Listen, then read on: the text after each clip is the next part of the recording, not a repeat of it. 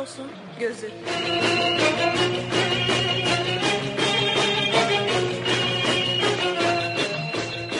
Her çarşamba akşamı 21'den 23'e Horos'un gözünde.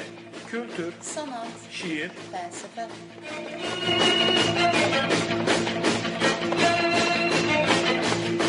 Her hafta ödüllü yarışmalar Horos'un gözünde.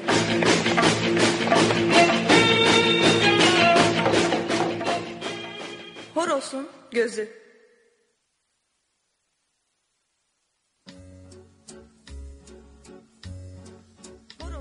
Gözü.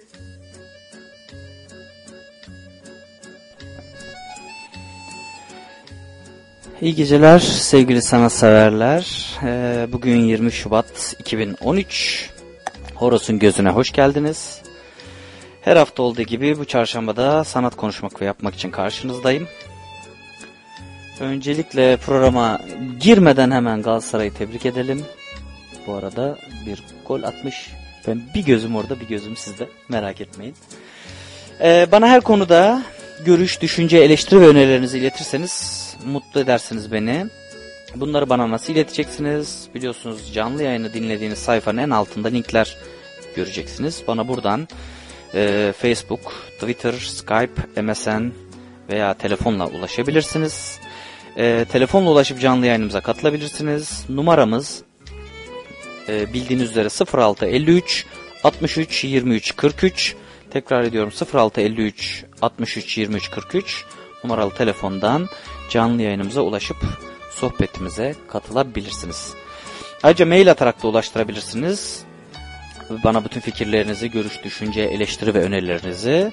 Mailimizi de biliyorsunuz horosun gözü et emirmahmutoğlu.org horosun gözü et emirmahmutoğlu.org mail adresinden de bana ulaşabilirsiniz. Pratik bilgilerimizi verdiğimize göre e, Horos'un gözüne artık başlayabiliriz.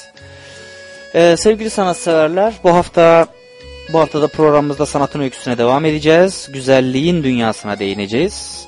E, ayrıca bu hafta konuğumuz e, araştırmacı, e, Orta Doğu ve Arapça uzmanı yazar e, Meltem Halaceli olacak.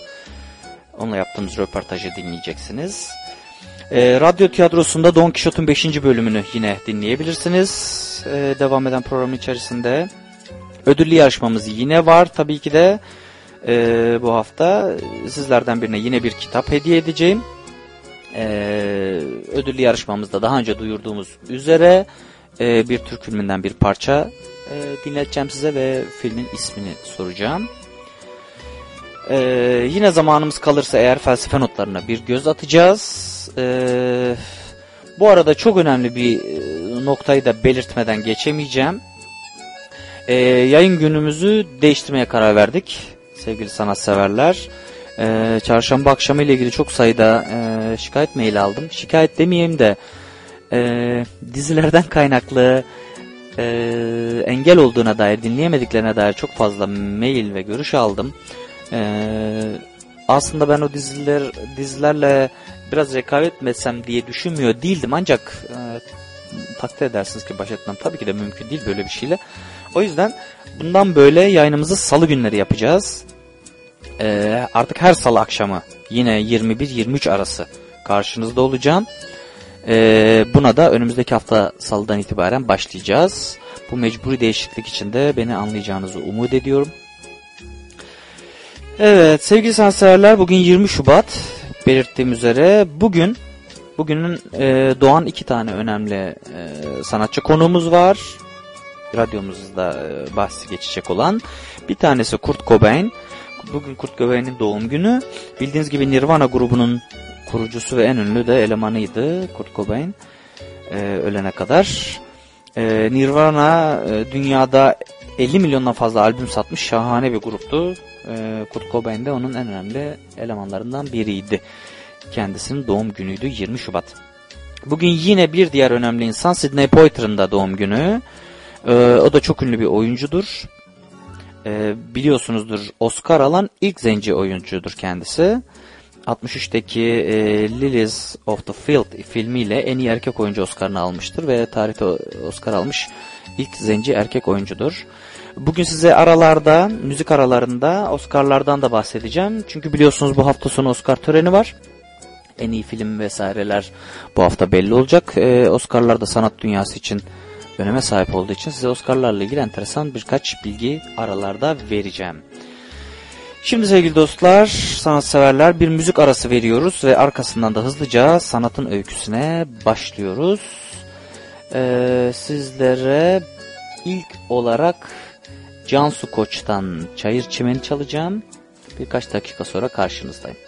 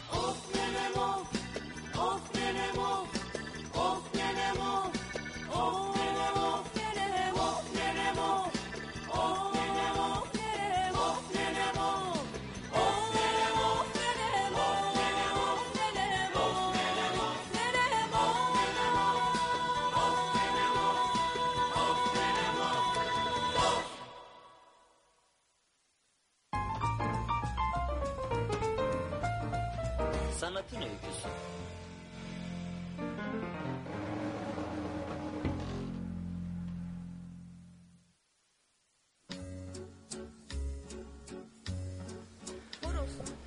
Sevgili sanatseverler, sanatın öyküsüne başlayalım.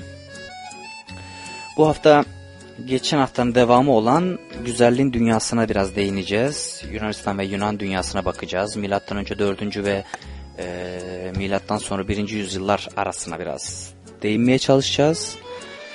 E, sanatın büyük uyanışı ve özgürlüğe kavuşması yaklaşık olarak milattan önce 520 ile 420'li yıllar arasındaki 100 yıllık bir sürede aslında gerçekleşiyor. Ve milattan önce 5. yüzyılın sonuna doğru da sanatçılar e, güçlerinin ve becerilerinin tam bilincine varıyorlar. E, aynı zamanda halk da belli bir bilince ulaşıyor. E, sanatçıların hala e, nasıl diyeyim zanaatçı sayılmalarına ve olasılıkla da e, üst sınıf tabakalarca, zübbelerce diyeyim hor görülmelerine karşın sayıları gittikçe artan bir sürü insan onların çalışmalarıyla bu çalışmaların yalnızca dinsel veya e, siyasal amaçlar için değil de e, kendi değerleri için ilgilenmeye başlıyor. Bu da önemli bir değişim yaratıyor tabii ki sanatta.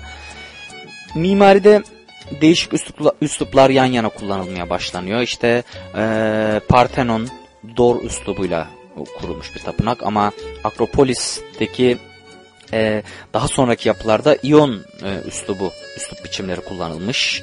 E, bu, bu tapınakların dayandığı ilke Dor üslubundaki e, tapınaklarınkiyle aynı ama e, görünüşleri ve özellikleri birazcık farklı. E, bu yapıların uyandırdığı bütünsel izlenim öncelikle işlenmiş ayrıntılarıyla e, sonsuz bir rahat ve e, zarafet duygusudur. E, aynı rahatlık ve zarafet özellikleri Fidias'tan sonra geçen hafta bahsetmiştim. Fidias'tan sonra Fidias'tan sonra gelen kuşakla e, başlayan bu dönemin e, heykel ve resimlerini de belirler. E, belirleyici olmuştur. Atina bu dönemde e, hem kendisinin hem de Yunanistan'ın e, refahına son veren korkunç bir savaşa tutuşmuştu biliyorsunuz. E, Sparta'yla e, milattan önce 408 civarlarında oldukça kısa bir barış anlaşması sırasında Akropolis'teki küçük zafer e, zafer tanrıçası tapınağına e, işlenmiş e, mermerlerden bir korkuluk eklenerek bu, bu durum e, burada anlatılmıştı uzun uzadıya. Ona da e, yine döneceğiz tabii ki de bahsedeceğiz. Bu zafer zafer tanrıçası e, şu anda Akropolis Müzesi'nde Atina'da e, bu zafer tanrıçalarından birini e, yürürken e, çözülüveren sandalını bağlarken görüyoruz biz bu e, mermer e, korkuluk şeyinde e, kabartmasında diyeyim. E, bu aniden duru verme ve o kadar o, o denli bir zarafetle e, verilmiştir ki çok inanılmazdır. Üzerinde incecik kumaş, işte e, incecik kumaş o güzel vücudun üstüne nasıl bir yumuşaklık ve e, dolulukla düşmüştür. İnanılmaz bir kabartmadır hakikaten. E, yolu düşen olursa Atina'ya tavsiye edeceğim özellikle tavsiye edilmesi gereken e, kabartmalardan bir tanesidir bu. Bu tür ürünler bize e, sanatçının artık her istediğini yapabildiğini gösteriyor. Hareketleri ya da perspektif kısaltımı e, anlatmada artık onu hiçbir e, güçlük durduramıyor. Bu bunu anlatıyor bize.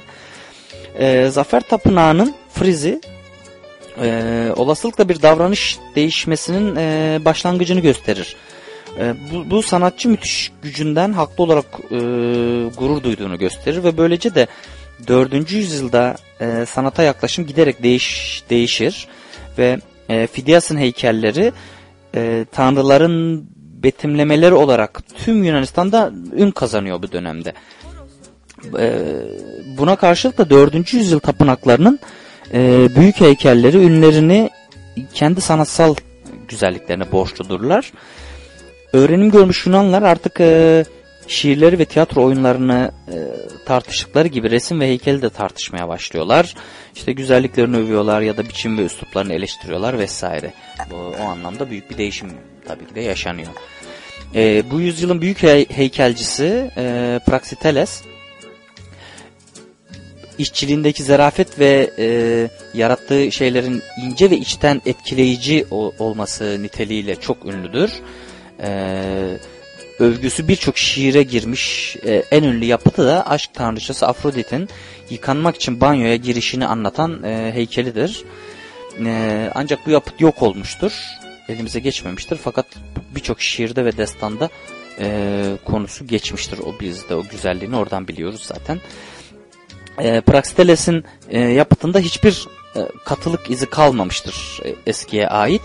E, Tanrı öz saygısını hiç de zedelemeyen bir kendini bırakış e, içinde e, koyar karşımıza e, bu, bu tür heykelleri.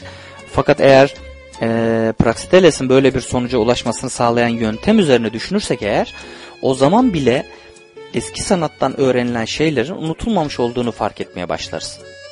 Praxiteles de vücudun eklemlerini bize gösterme, e, onun işleyişini el verdiğince açık bir biçimde anlatma e, endişesi taşımıştır tabii ki de.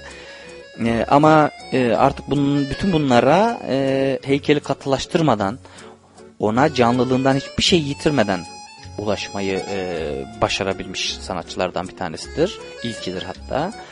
E, derinin yumuşaklığı altında kasların ve kemiklerin nasıl hareket ettiklerini göstermesini, e, tüm zarafet ve güzelliğiyle canlı bir vücut izlenimi vermesini çok çok iyi biliyordu artık yani.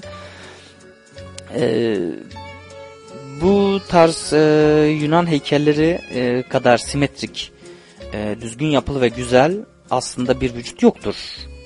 E, belki bu sizin de dikkatinizi çekmiştir heykelleri incelediğinizde. İnsanlar çoğunlukla sanatçıların yaptığı şeyin e, pek çok modeli inceleyip beğenmedikleri ögeleri dışladıklarını yani gerçek bir insanın görünümünü dikkatle kopyalayarak e, işe başladıklarını ve onların mükemmel vücut düşüncelerine uymayan çarpıklıkları ya da ayırt edici özelliklerini atarak heykelleri güzelleştirdiklerini düşünürler. Bu yüzden de herkes Yunanların doğayı idealleştirdiklerini söyleyerek e, onları bir portreyi düzelten ve küçük kusurlarını örten bir e, fotoğrafçı düzeyine indirgerler, koyarlar. Fakat e, düzeltilmiş bir fotoğraf ve idealleştirilmiş bir heykel kişilikten ve canlılıktan aslında yoksundur genellikle. E, aslında Yunanlıların yaklaşımı bu az önce anlattığım şeyin tam tersiydi. Bütün bu yüzyıllar boyunca sözünü ettiğimiz sanatçılar eski kalıplara daha bir böyle can katmaya çalışmışlardı. E, onların yöntemleri en olgun meyvesini de Praxiteles zamanında aslında verdi. O yüzden zaten bu çağa biraz e, özellikle değiniyorum onun bulunduğu döneme. Eski tiplemeler e, yetenekli heykelcinin ellerinde hareket edip soluk almaya başl başlamıştı ve e, önümüzde gerçek insanlar gibi ama bir başka ve daha iyi bir dünyanın yaratıkları gibi görünüyorlardı. E, bunlar gerçekte başka bir dünyanın e, varlıklarıdır. Ama bunun nedeni Yunanlıların öteki insanlardan daha e, sağlıklı ve güzel olmaları değildir elbette ki. Böyle bir şey düşünmek için bile hiçbir nedenimiz tabii ki de yok. E, asıl neden o dönemde sanatın e, tipik ve bireysel olan her şeyin yeni ve ince bir dengeye e, oturtulduğu bir noktaya aslında varmış olmasıdır. Bizim bu, bu sonuçtan almamız gereken şey aslında tabii ki de budur. E, genel ve e, kalıp bir figürü mermerin yüzeyi canlı ve nefes alıyormuş gibi görününceye kadar e, gerçeğe benzeterek yapılan bu güzellik yaratma yönteminin doğal olarak olumsuz bir yanı da vardı tabii ki. E, bu yolla inandırıcı insan tiplemeleri yaratmak mümkündü ama bu yöntem insanları gerçek bireysellikleriyle betimlemeye yeterli miydi? E, bu asıl soru. E, bize ne kadar tuhaf görünürse görünsün bizim anladığımız anlamda portre düşüncesi e, Yunanların aklına ancak 4. yüzyılın oldukça geç bir döneminde gelmiştir. E, daha erken zamanlarda yapılmış portreler olduğunu biliyoruz ama e, bunlar olasılıkla e, gerçeğe benzemiyordu. Biliyorsunuz portrede asıl olan şey budur. E, fakat bu önceden yapılanlar tabii ki de gerçeğe benzemiyordu. Henüz üzerinde e, tartışmadığımız garip bir olay var aslında. Bu da Yunanlı sanatçıların e, yerlere özel bir ifade vermekten e, yüzlere özel bir ifade vermekten kaçınmış olmalarıdır. İlk bakışta sanıldığından da şaşırtıcı bir olaydır. Bu çünkü bir kağıt parçasına herhangi bir basit yüzü ona belirgin bir ifade vermeden çizemeyiz. Genellikle de gülünç çizeriz. Ee, tabii ki 5. yüzyıldaki Yunan heykel ve resimlerindeki başlar donuk ve boş bakışlı ifadesiz bakışlar değildi ama e, yüz çizgileri de hiçbir zaman herhangi güçlü bir duyguyu ifade eder şekilde de görünmezler.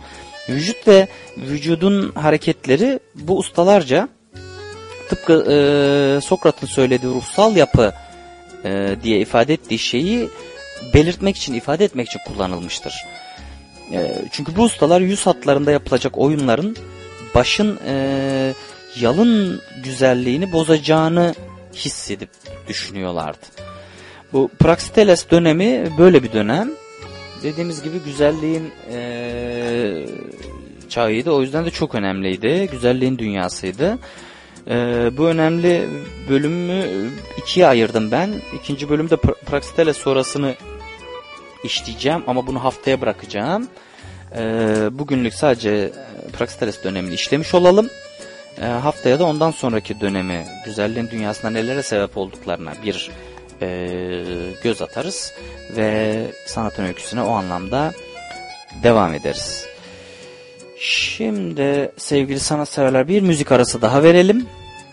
Arkasından ben yine karşınızda olacağım. Ee, Düş Sokağı sakinlerinden bir e, parça çalalım. Aşk eskitir beni desin. Ve peş sıra ben yine karşınızda olacağım.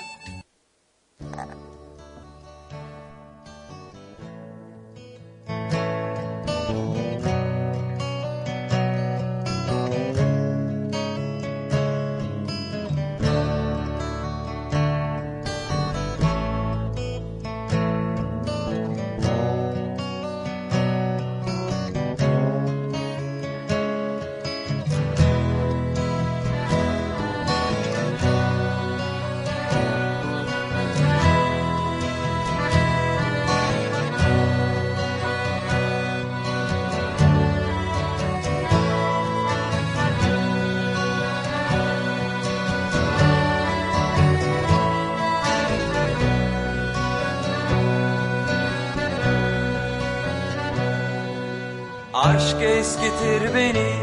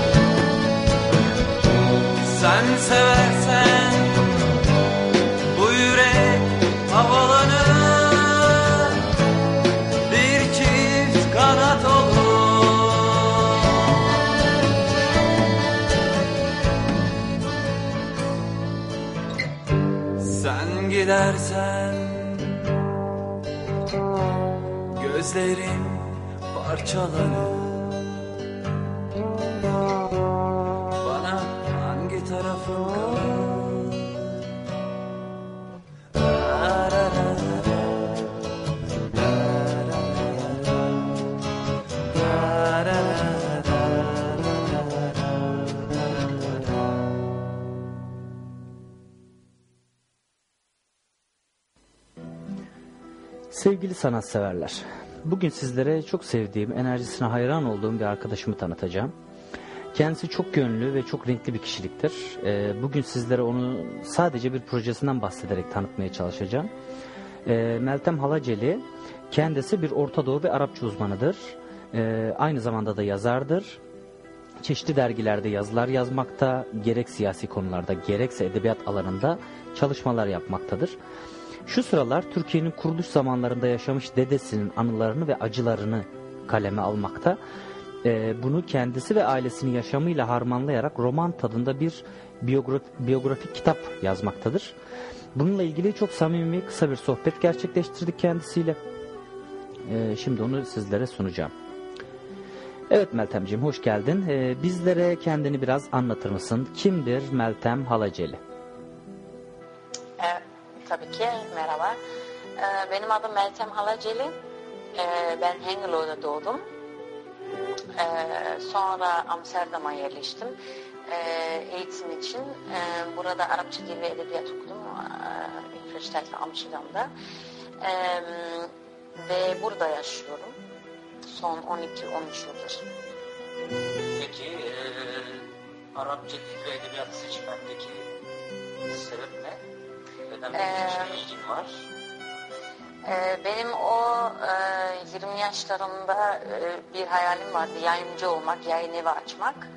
E, Ve tabii ki Arapçayı seçmem e, ana dilimi aslında Arapça olduğu için. O zaman dönelim. Engel'de doğdun ama sen aslında eee ailen Türkiye kökenli Evet. ya da Osmanlı kökenli mi dememiz lazım? Size nasıl dememiz lazım?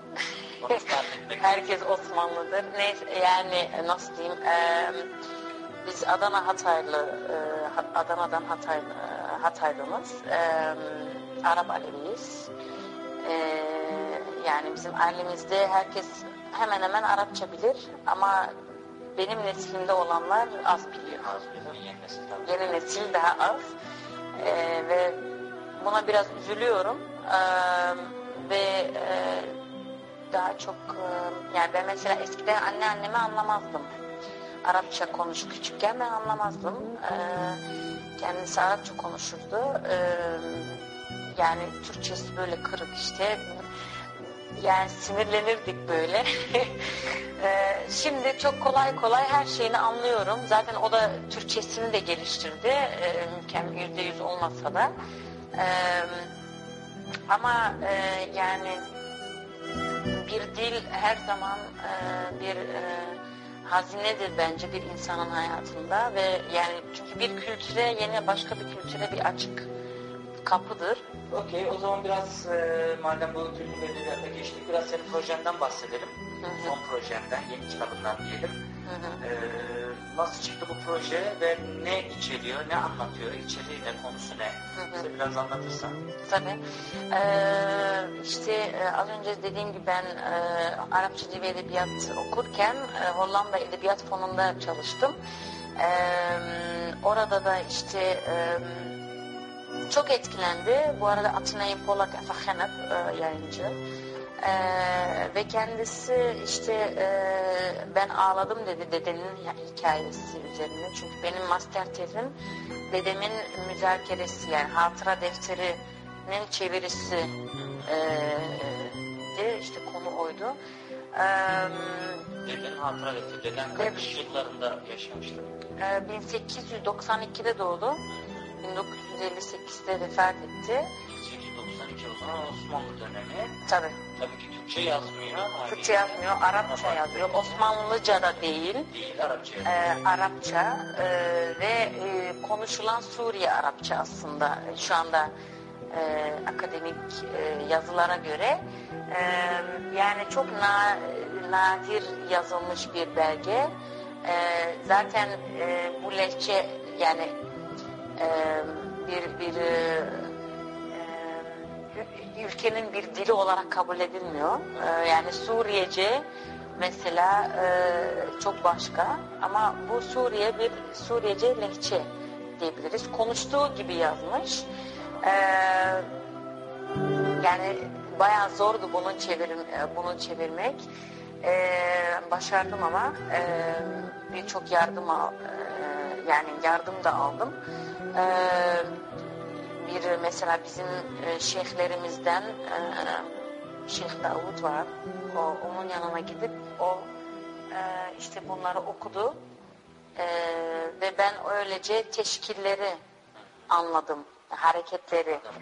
Ve o hareketleri yazınca kelimeler çıktı ortaya. Öyle çevirdim. Çünkü e, Arapçada biliyorsun işte üstü altta o hareketler Üstüne esreler.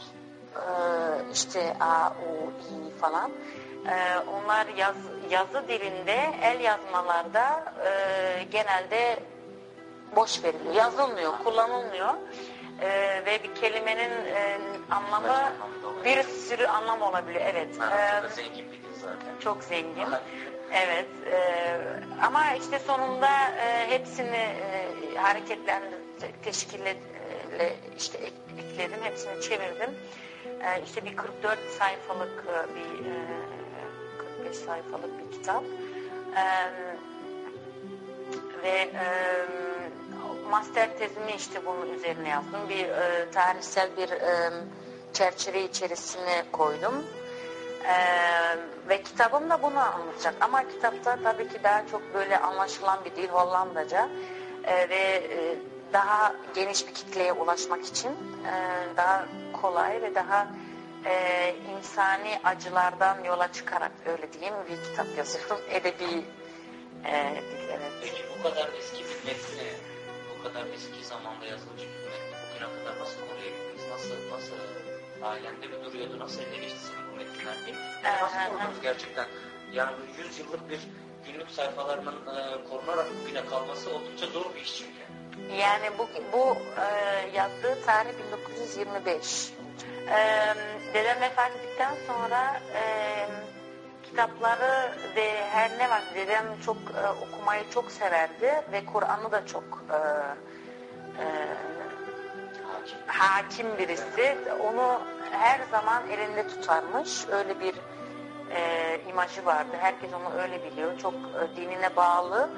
E, ve vefat ettikten sonra bütün kitaplarını bir ziyarete vermişler. Ziyarette de e, bir 30 yıl kalmış böyle. Ziyaret derken dinleyicilerin zamanından diye mikrofon. Yani Arap Alevilerin işte e,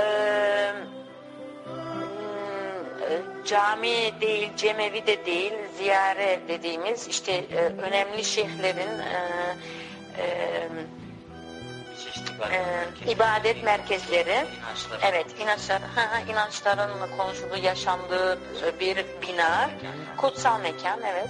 Ee, orada is- istediğin vakit, istediğin saate gidip e, e, ibadet edebilirsin.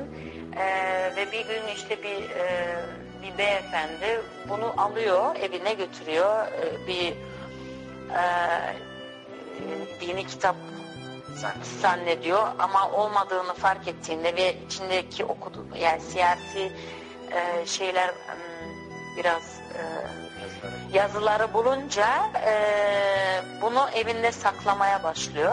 Korkuyor yani. Korkuyor biraz. Evet. O dönemin iktidarına e, tabii herhalde bir takım sözler olduğu için, eleştiriler olduğu için herhalde. E, Yani eleştiri değil ama e, dedem işte e, kendi acılarını ve kendi yaşadıklarını anlatıyor ve e, bunlar e, yani her zaman e, iktidarın işine gelmeyebilir diye Evet, hep böyle oldu zaten. Böyle çok bilenlerden biri.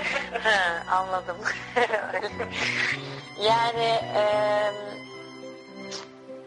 e, öyle kalıyor yani e, Adam evine saklıyor. Adam evine saklıyor. Sonra e, aradan birkaç yani 20-30 yıl geçiyor.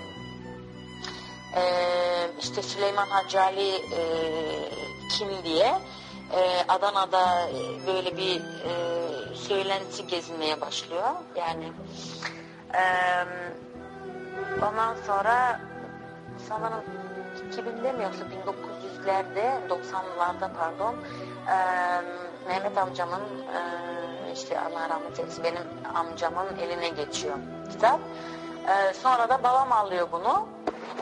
Babam e, çünkü yani bütün aileden tek Arapça okuyan ve bilen kendi kızı ben olduğum için e, bunu çok merak ediyor. Bir de babamın da çok e, yani şöyle acıklı bir e, bağı var. Çünkü 11 yaşındayken dedemi kaybediyor. Onun gözünün önünde tanımıyor babasını aslında. Sadece bunu biliyor bu kitabı ve o kitap e, o kadar önemli ki işte diyor haliyle diyor e, bunu çevirmemiz lazım. Önce Türkçe'ye çevirtiyor. E, Türkçe çevirisini bana veriyor. E, ben de okuyorum 6 sayfalık bir şeyi ve müzakereyi de gördüm. Dedim kesinlikle bu, bu bir bir olamaz. Bu bir bir çeviri diye e, birazcık böyle hava attım. Ondan sonra ama doğru çıktı. Çünkü birçok şeyi e, çevirmen amcamız ama yine de e, teşekkür ederiz. Çünkü çoğu şeyi yazmış ama atlamış, silmiş ya da değiştirmemiş ama çevirmemiş. Ee, ve çevirmediği şeyler de çok önemli. Ee, çok merak ettiğimiz ya da e, ilgimizi çeken işte biraz e, şey olan. Ee, onları hepsini e, çevirdim sonunda. Öyle. Ee, yani kısaca e, dedem 12 haya yani 12 yıl askerdi. Birçok onun zamanında yaşamış e, e, dedelerimiz gibi, insanlarımız gibi 20 yaşında gidiyor, sonra 32 yaşında dönüyor. Yani arada da dönüyor Adana'ya. E, ama yıllarca mesela işte Gelibolu'da savaşıyor, sonra Gazze'de savaşıyor, Gazze'de işte Filistin'de. E, sonra Osmanlılar Kudüs'ü kaybediyorlar, e, İngilizler alıyor, e, Kahire'de esir alınıyor. E, esir kampında 3 yıl geçiriyor. E, oradan dönüyor işte gemiyle e, İskenderiye'den Mersin'e 55 saat içerisinde onu da bir böyle bir neler yaşamış böyle işte birden saçlarımız bembeyaz oldu diyor E, korkudan çünkü gemi e, şey devirme tehlikesi e, yaşıyor. Sonra işte Mersin'e Adana'ya geliyor bakıyor Ermeniler Fransızlar zapt etmiş Adana'yı 1900 e, işte 20'lerde bu. Ondan sonra çeteleşmeler başlıyor ama Arapların da kaçması gerekiyor. Ee, Ermeniler Arapları işte kendi taraflarına çekmek için işte e, ittifak a- şeylere başlıyor. Ee, ama olmuyor. Ee, Araplar ve Türkler bir oluyor. Çünkü İslam e, bağlıyor onları. Ne- Fransızlarla Ermeniler işte e, kaybediyorlar. Ee, Adana'yı tekrar ele geçiriyorlar. Dedem geri dönüyor ama e, daha birçok şey yani böyle e, elinde hiç bir şey kalmıyor. Yani evi yok. E, üstündeki giysiden başka bir şey yok. Hiçbir şey. Her şey yakılmış, kül olmuş. E, en büyük değişim zaten e, e, Adana multikültürel, çok etnikli bir şehirdi. İşte e, Ermeniler, e, Araplar, e, bir sürü Amerikalılar, Hristiyanlar, Türkler, Sünniler, Kürtler vardı. Ama döndüğünde Ermenilerin hiç biri kalmamış. Yani hemen hemen hiçbir şey kalmamış hiç kimse. Peki Meltem, eee, senin bu projenle ilgili neler yaptığını, nasıl ilerlediğini süreci ve bundan sonraki projelerinde insanlar sana nasıl ulaşacaklar? Hmm, İşte web siten var mı? Onun adresini verelim. Hı hı. Eee, nasıl takip edecekler seni? Neler yaptığını? Bu kadar kültür dolu bir insan olarak biliyorum ki hiç boş durmuyorsun. Biz burada çok kısa bir parçasını dinleyicilerimize sunduk ama Hı.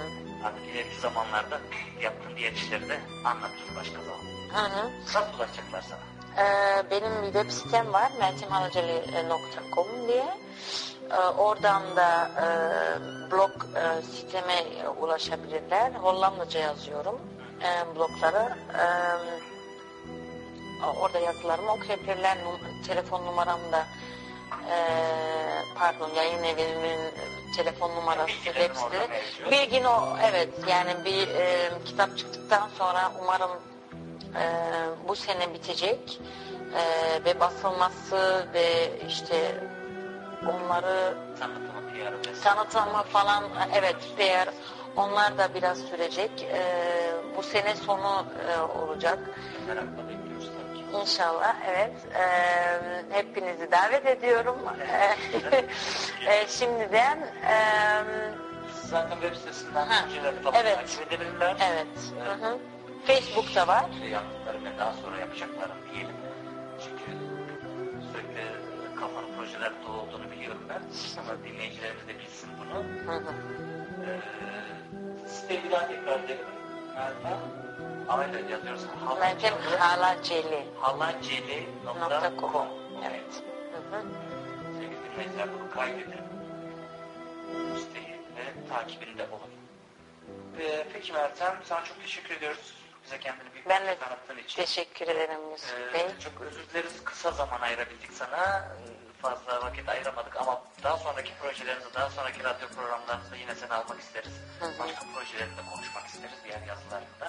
Hı hı. Sana çok teşekkür ediyoruz katıldığın için. Son olarak söylemek istediğim bir şey var mı dinleyicilerimize? Evet, kültür ve sanat bence e, insanların içinde olan e, duyguları ve e, tutkuları ve e, belki de tabuları e, yıkmak için vardır ve herkesin ihtiyacı vardır. E, yani hiçbir zaman e, hayatlarımızdan ve yaşantılarımızdan eksik olmasın öyle diyorum. E, çünkü bizi başka ufuklara götürebilecek e, eserlerdir ve e, ben bunu biliyorum. Yani benim hayatımda edebiyat olmasaydı e, ya da sanat olmasaydı e, ben yani çok mutsuz olurdum. Çok mutsuz. E, çünkü e, e, yani hayatıma bir e, ya çok klişe ama yani bir duygu ya da bir e, Anlam anlam evet anlam katıyor e, ve benim için de bazı eserler ilham da veriyor. Tamamıyla e, kendi e, duygularımdan çünkü ben dedemi de tanımıyorum. Hiç tanımadım. Ben doğduğumda vefat etmişti. Kendi duygu, te- kendi tecrübelerimden e, yola çıkmak zorundayım. E, ama mesela bir film ya da bir e, e, tiyatro onlara onları takip ediyorum mutlaka.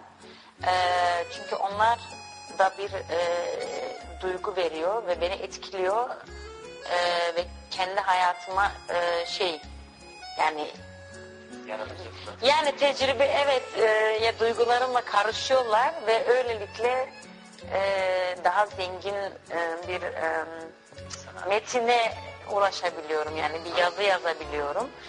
E, evet çünkü dedemin yaşadığı ya da e, e, gördüğü acıları hiç kimse görmesin. E, ve, biz bu hayatta zaten bu hani 2000 şey e, 21. yüzyılda yaşıyoruz ve bazı ülkelerde hala e, var. Suriye'de mesela ama e, e, savaş çok kötü yani ama e, e, şunu da biliyorum savaş e, yıkıcı ama aynı zamanda e, insanları da bir araya getirebiliyor. Yani böyle birçok şey beni bana ilham veriyor.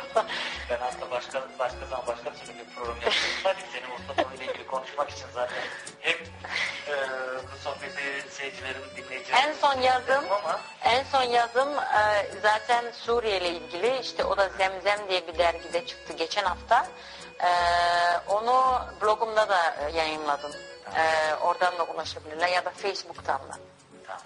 Öyle. Okey. Teşekkürler. teşekkür ediyoruz sana. Başarılar diliyoruz. Sizin Teşekkürler. De kitabını bekliyoruz. Bizi de haberdar et. Biz de buradan e, hem sitemizden hem radyomuzdan duyuralım seni. Teşekkür Teşekkürler, teşekkür ederim.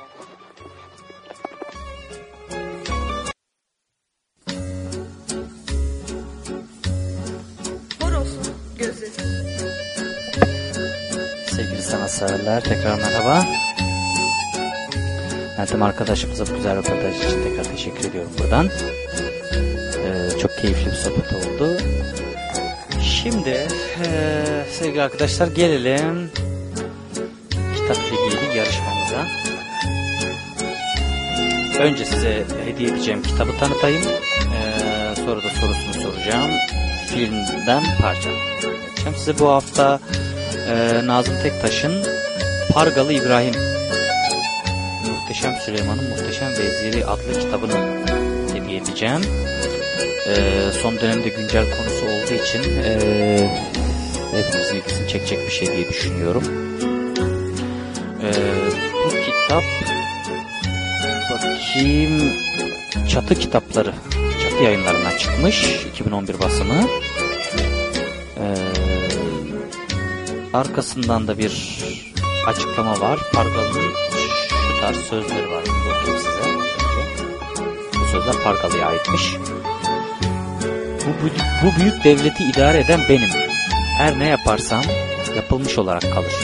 Zira bütün kudret benim elimdedir. Memuriyetleri ben veririm. Eyaletleri ben tevzi ederim. Verdiğim verilmiş, reddettiğim reddetmiş, reddedilmiştir. Büyük padişah bir şey ihsan etmek istediği yahut ihsan ettiği zaman bile eğer ben onun kararını tasdik etmeyecek olursam gayr vaki gibi kalır. Çünkü her şey harp, sulh, servet, kuvvet benim elimdedir demiş. Tarihteki belgelerden bir tanesinden bir parçaydı bu. Pargalı'nın kendi dilinden sözleri. Ee, kitabı da şöyle bir tanımlamayla yapıyor Nazım Bektaş. Cins bir tay olarak çıktığı sahnede nerede nefesleneceğini bilmeyen bir küheylan gibidir Pargalı İbrahim. O- Osmanlı'da yükselebilmenin sırrı adeta bu Rum asıllı paşada vücut bulmuştur. Devlet içinde üstlendiği vazifeler, buralarda gösterdiği başarılar ve başarısızlıklar çok önemlidir diye bir e, açıklamayla kitabı yapmış. Dediğim gibi bu kitabı hediye edeceğim. Şimdi gelelim sorumuza. E, bu bu e, sahnenin hangi filmden olduğunu soruyorum. Kısa bir sahne yine çok meşhur sahnelerden bir tanesi. Dinleyelim bakalım. Öpeyim de barışalım ha. Öpeyim de barışalım ha. Aa, dünyada olmaz. Annen nikahtan önce göster ama elletme dedi. Canım şurada nikah ne kaldı? İşlerimi bir yoluna koyayım hemen annemden isteyeceğim seni. Sahi mi? Tabii. Ay, dur. ay bir, bir dakika. Kız, dur. bir yana kız. Dur. Ay annem kızıyor yapma. Aa, annene biraz başlatma şimdi. önce olmaz ki. Dur dur ya. Amca. Aa, asıldık. Ne var lan? Babam yemeğe çağırıyor seni. Geliyorum. İyi geceler. Sana da. Ah.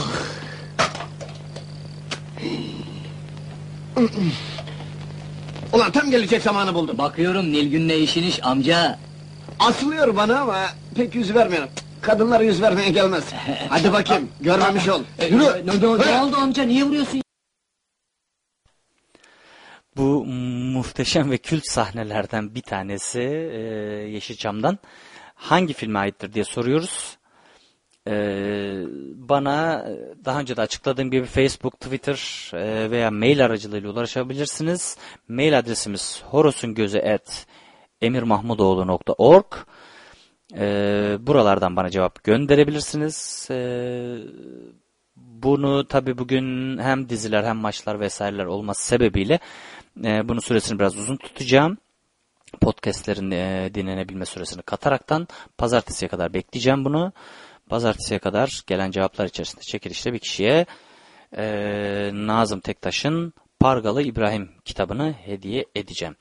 İsterseniz sahneyi bir kez daha dinleyelim. E, Sonra da bir şarkıyla yayınımıza devam edeceğiz. Ama bir kez daha bu sahneyi dinleyelim. Bakalım hangi filmden. Öpeyim de barışalım. Aa, dünyada olmaz. Annen nikahtan önce göster ama elletme dedi. Canım şurada nikah ne kaldı? İşlerimi bir yoluna koyayım hemen annemden isteyeceğim seni. Sahi mi? Tabii. Ay, dur. ay bir, bir dakika. Kız, dur. bir yana kız. Dur. Ay annem kızıyor yapma. Aa, annene biraz başlatma Nikahtan önce olmaz ki. Dur dur ya. Amca. Aa, aa, Atıldık! Ne var lan? Babam yemeğe çağırıyor seni. Geliyorum. İyi geceler. Sana da! Ah.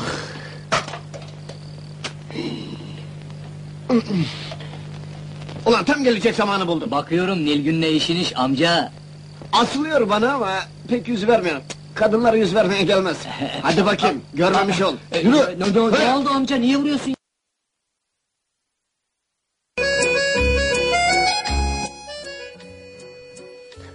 muhteşem sahne hangi filmden diye soruyoruz. Bir daha tekrar etmiş olalım. Ee, şimdi bir ufak şarkı arası veriyoruz. Yine e, Gripin'den Gidenin Dostu Olmaz'ı dinleyeceğiz. Arkasından peş sıra karşınızdayım tekrardan.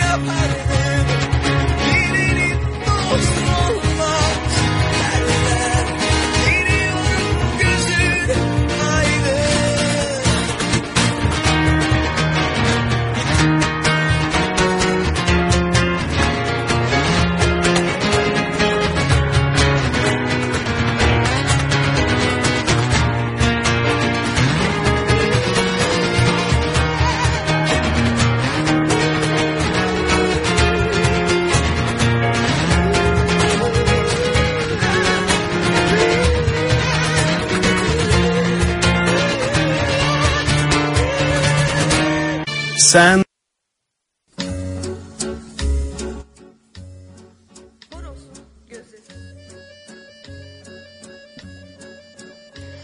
Sevgili sanatseverler tekrar merhaba.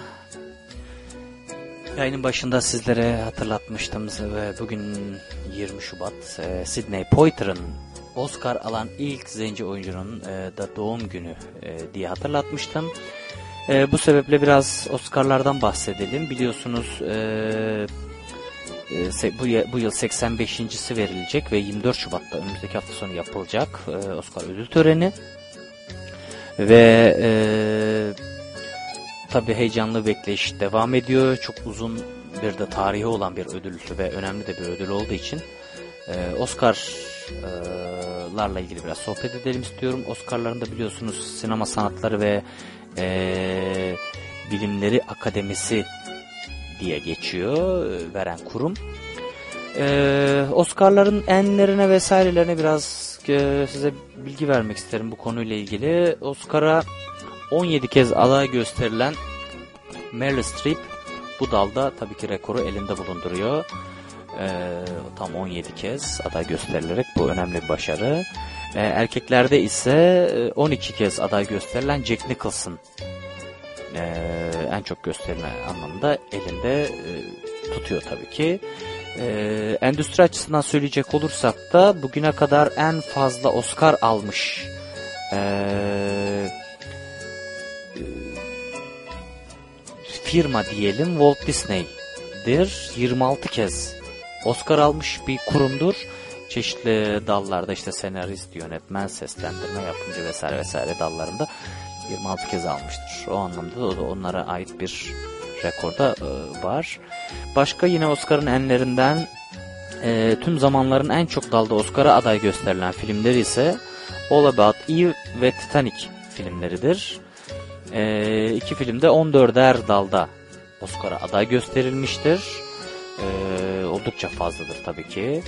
En çok Oscar kazanan filmler ise e, 11 dalda e, Oscar kazanan Ben Hur 1959 yapımı Ben Hur e, Titanic 1997 yapımı ve Lord of the Rings Return of the King filmi 2003 yapımı olmuştur. 11'er dalda Oscar'a aday şey Oscar e, heykelciğini almışlardır bunlar. Titanic e, 70. Oscar töreninde en iyi film, yönetmen, şarkı dahil 11 dalda almıştır.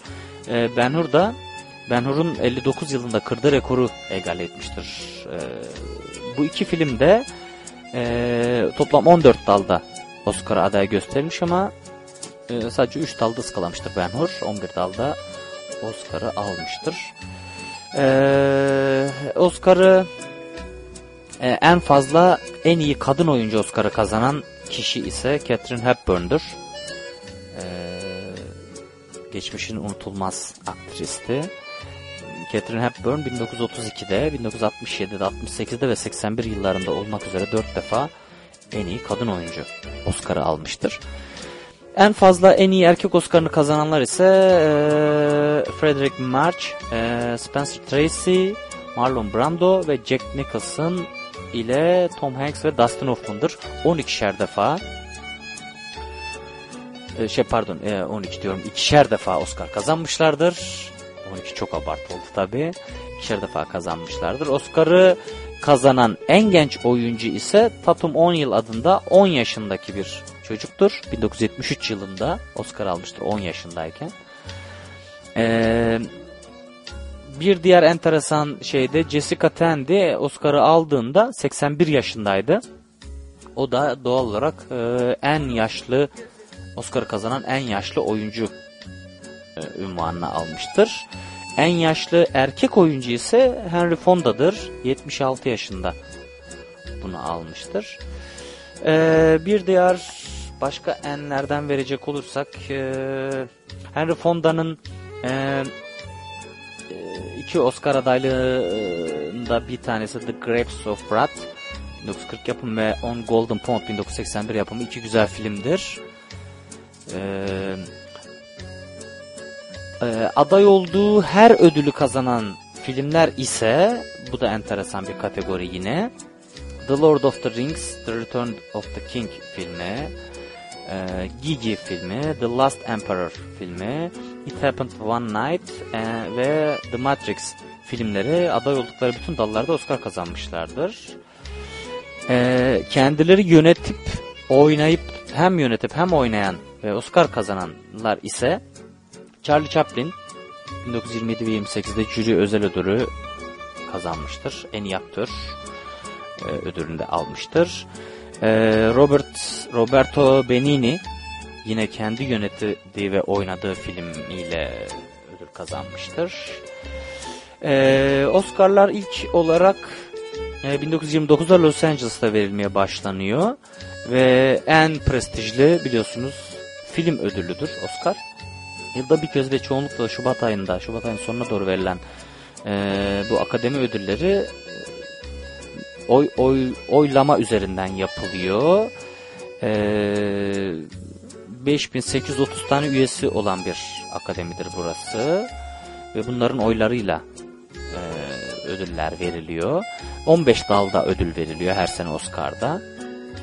E, işte oyuncular, yönetmenler, sinematograflar, sanat yönetmenleri, film editörleri, müzik yapımcıları, halkla ilişkiler, kısa filmler ve animasyon, ses, görsel efektler, yazarlar, belgeseller şeklinde 15 dalda bu ödül verilmekte. Ee, ödülün neden Oscar dendiği hakkında e, söylentiler var ama e, tam da kesin bir bilgi yok bununla ilgili.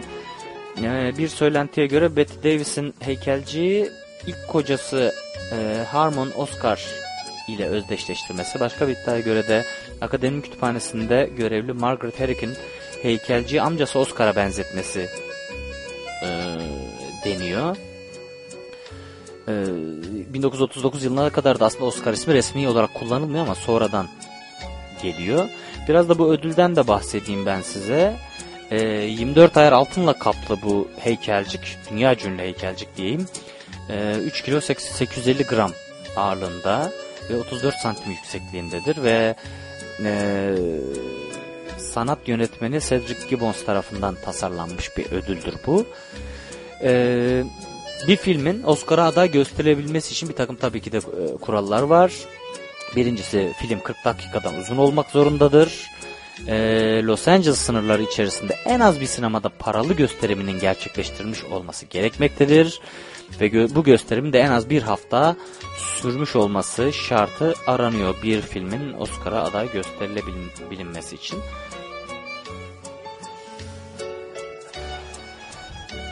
Bu seneki e, adaylıkları da kısaca bir hatırlatayım. E, bir yani şu, önce e, Oscar'ın verildiği kategorileri bir e, söyleyeyim ben size. E, en iyi film tabii ki de bir saniye çokça yazı yalı, yazılınca çok cevap gelince e, o arada kafam karışıyor. Ve bir yandan da onu onunla meşgul olmak zorunda kalıyorum diyelim. Şöyle dönelim tekrar konumuza hangi dallarda veriliyor demiştik. Hemen oraya dönelim. En iyi film, en iyi yönetmen, en iyi kadın oyuncu, en iyi erkek oyuncu, en iyi yardımcı kadın oyuncu. Bunlar 1936'dan beri. En iyi yardımcı erkek oyuncu, en iyi kurgu 1935'ten beri, en iyi özgün senaryo 1940'tan beri, en iyi uyarlama senaryo, en iyi kısa film 1931'den beri veriliyor. En iyi belgesel belgesel film 1943'ten beri, en iyi kısa belgesel film 1941'den beri, en iyi sanat yönetmeni, en iyi sinema, sinematografi, en iyi görsel efekt 1930'dan beri, en iyi kostüm 1948'den beri, en iyi makyaj e, 1981'den beri, en iyi orijinal şarkı 1934'ten beri, en iyi film müziği yine 1934'ten beri veriliyor. En iyi ses kurgusu 1963'ten beri, en iyi ses mik miksajı 1930'dan beri, en iyi yabancı film 1947'den beri, en iyi kısa animasyon e, 1931'den beri ve en iyi animasyonda 2001'den beri e, verilmekte. Bu seneki adaylara gelince de 85. Oscar töreninde e, tabii ki de Ee, en önemlisi Spielberg'in yönettiği Lincoln filmi 12 dalda aday gösterildi Oscar'a. Ang Lee'nin yönettiği Life of Pi 11 dalda aday gösterildi. Ee, ben henüz ikisini daha seyretmedim. Ee, başka bakalım. Ee, bu en iyi filmin içinde tabii ki e, Lincoln ve Life of Pi'nin dışında e, Silver Linux Playbook, Zero Dark Thirty, Less Miserable, e, Amour, Amour, e, Yango Unchained, Argo filmleri de en iyi film kategorisinde aday gösterildiler. Diğerlerini saymaya gerek yok. En önemlisi bana sorarsanız en iyi film kategorisi olduğu için bununla biz bu Oscar'la ilgili şeyimizi konumuzu kapatmış olalım. Ee, şimdi gelelim beklediğiniz radyo tiyatrosuna. Ee, Don Quixote'un 5. bölümünü dinleyeceğiz bugün.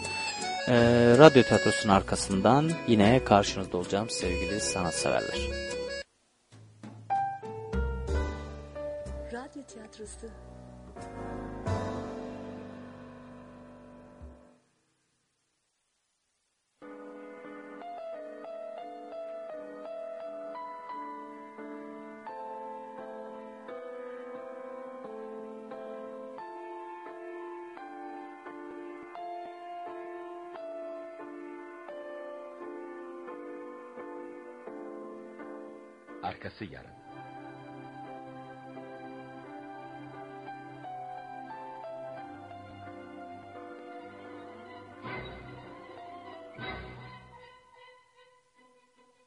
Quixote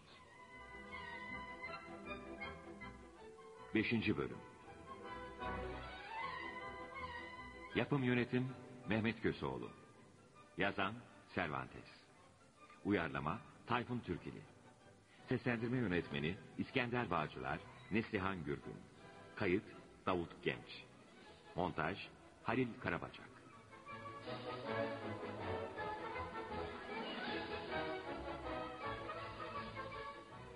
Okuduğu şövalye romanlarının etkisinde kalan bir İspanyol soylusu sonunda kafayı bozarak şövalye olmaya karar verir ve adını Don Quixote olarak ilan eder. Bir gece dedesinden kalma tarihi zırhı, kılıcı, mızrağı kuşanıp cılız beygirine atlayarak zalimler tarafından ezilen mazlum halkı kurtarmak için harekete geçer. Bu sırada aynı köyde yaşayan ve yoksul bir köylü olan Sancho Panza'yı da seyis olarak yanına alıp yola çıkar. Artık onun için hanlar şato, hancılar birer soylu beydir. Son maceraları kralın zincire vurduğu mahkumlar olur. Onları masum insanlar sanarak kurtarmak için hücum edince kargaşa çıkar. Bu kargaşadan faydalanan mahkumlar kaçar. Yaptıkları işin yanlışlığını anlayan Don Quixote ve Sancho kaçarak bir ormana gizlenir.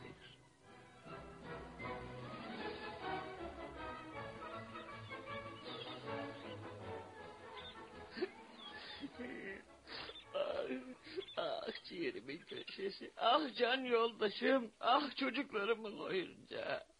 Ah elimde doğan yavrum neredesin? Kim karalıp götürdü seni? Ne, ne, ne, ne oluyor? Uyandınız Nasil Şövalye. Evet senin o bez sesine uyandım. Ne oldu? Kime at yakıyorsun? Sormayın şu soylu şövalye. Soruyorum. Boz eşeğim, boz eşeğimi çalmışlar. Ben onsuz ne yaparım? O benim her şeyimdi. Hay aksi o uyuz eşek için mi ağlıyorsun? Uyuz muyuz ama benim eşeğimdi. Sizin o iskeleti çıkmış beygirinizden daha iyiydi. Tamam tamam ağlama. Köye döndüğümüzde şatondaki üç sıpayı sana bağışlayacağım. Sahi mi? Üçünü birden mi soylu ve aziz şövalye? Evet üçünü de hadi sil gözlerinin yaşını. Peki tamam siliyorum. Sevgili Sancho, işte sevgilime, ona olan aşkımı ispatlamanın tam sırası. Hazır boş günümüz varken çile çekmeye başlayabilirim. Çek gibi sileler yetmedi mi siliyor? Sizin hayatınız sile. Yo, bu çile başka çile.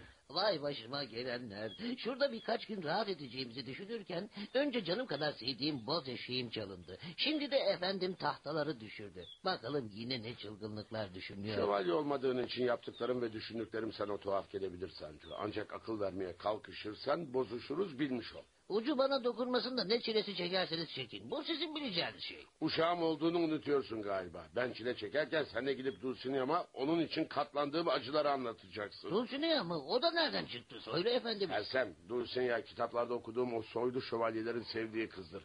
Ben de şövalye olduğuma göre dolayısıyla benim de sevdiğim insandır. Hayda çattık. İyi ama bakalım yaşıyor mu bu Dulcinea? Var mı böyle bir... Elbette var. Toboso'da yaşıyor ve beni bekliyor. Sen hemen ona gidip benim sevgilerimi ve zaferlerimi anlatacaksın. İyi ama nasıl gideceğim? Eşeğimin çalındığını unuttunuz galiba. Buradan ta Toboso'ya yaya olarak gidebilir miyim ki? Sevgili atım Rosinanta ne güne duruyor? Ona biner gidersin. Ee, ne diyeyim kafanıza koymuşsunuz bir kere. Beni iyi dinle Sancho. Şimdi Dulcinea'ma verilmek üzere bir mektup yazacağım. Onu götürüp kendisine teslim edeceksin. Sonra da aşkı uğruna katlandığım çileleri bir bir anlatacaksın.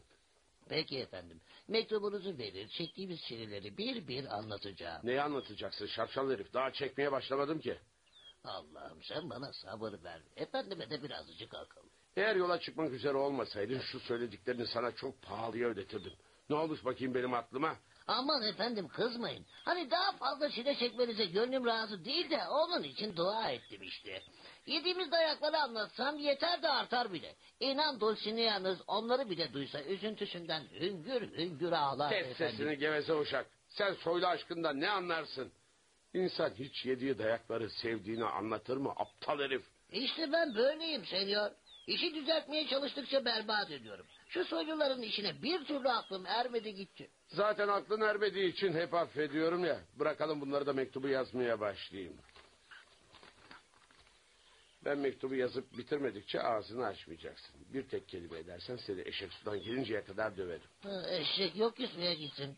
Eşek deyince yüreğimin ta derinliklerini sızlattınız.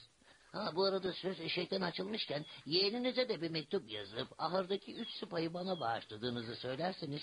E, Tobos'a bizim köye çok yakın. Gitmişken sıpalarımı da alıp evime teslim edeyim. Mektuba ne hacet oğlum? Bana güvenmiyor musun? Ay size güvenirim de o inatçı yeğeninize güvenmiyorum. Elimde yazılı bir belge olmadıkça inan şatodan çöp bile vermez o bana. Peki peki peki dediğin gibi olsun. Dursun yarınki bittikten sonra onu da yazarım. Senyor ne olur ne olmaz. Ben şöyle biraz uzaklaşayım. İki mektup da bittikten sonra beni çağırırsınız. Aferin Sancho. En doğrusu da bu galiba.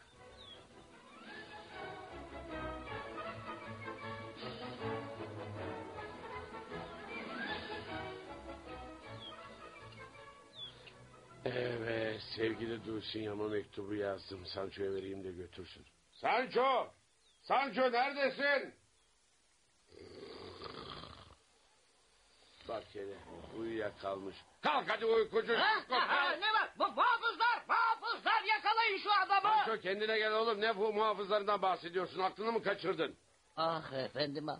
Beni mutlu edecek güzel bir rüya görüyordum. Rüya mı? Evet bana bağışladığınız adaya gitmiş valiliğe başlamıştım. Bir görseydiniz inan olsun şahinler gibi idare ediyordum adıcığım. Hay Allah iyiliğini versin. Korkuttun beni oğlum. Kalk artık mektup işleri tamam. Şu fazla yazı bulunan Dulcinea'm için şu da yeğenime vereceğin senet.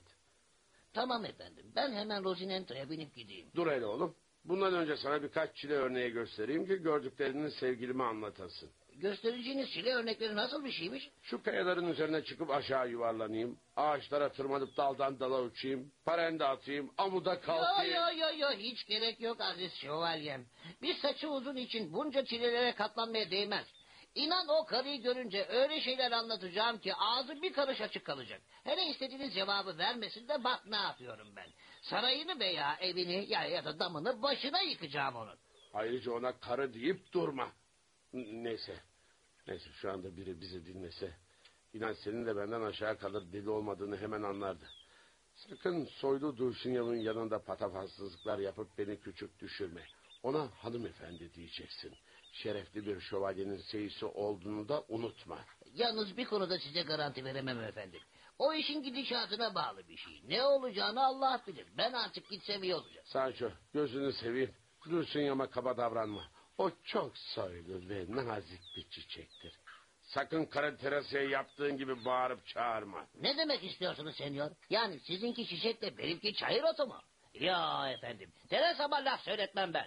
Belki soylu falan değil ama evimin gülü çocuklarımın bülbülüdür o benim. Teresa bacımı ben de severim. Erkek gibi bir kadındır. Ancak bir köylü karısıyla bir prensesi ayırt etmeni söylüyorum o kadar. Bunda alınacak ne var ki? Şu soyluların işine aklım ermedi gitti. Her neyse yine de söylediklerinizi unutmamaya çalışacağım. Aferin oğlum. Zaten iyi bir seyisene bu yakışır. Al şu mektupları sakın düşürüp kaybedeyim deme. Aksi halde hem üç sıpadan olursun hem de görevini yerine getiremediğin için benden dayak yersin. Merak etmeyin mektubu sahibine vereceğim. Ah, benim için dua edin efendim. Tamam tamam arkanda ne diyor? Şey e, Yine ne var beceriksiz herif? arkamdan değil de şimdi etsiniz. dua. Bana bak senin ayağımın altına almadan uzaklaş buradan şu becerip. Söz verdiğime göre dua edeceğim demektir. Hah.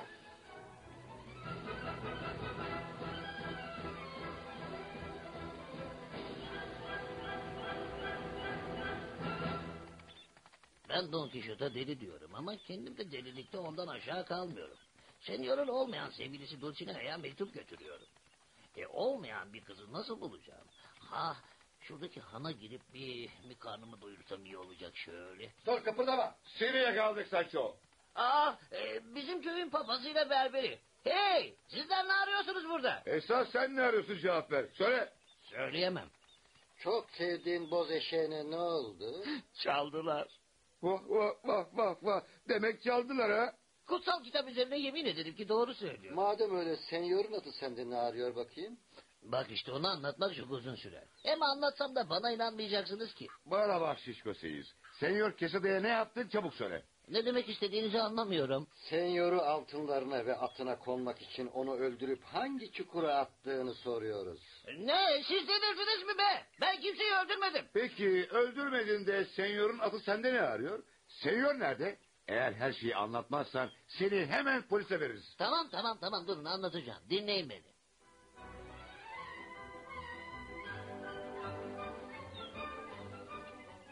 İşte böyle papaz efendi. Senyor Sierra Morena ormanlarında beni bekliyor.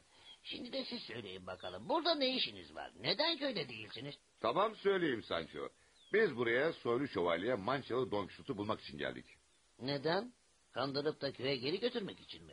Eğer öyleyse boşuna yorulmayın. Hiçbir şeyi efendimi şövalyelik yolundan geri dönün. Hayır hayır hayır hayır. Onu köye götürmek için gelmedik Sancho. Buraya ondan yardım istemeye geldik. Yardım mı?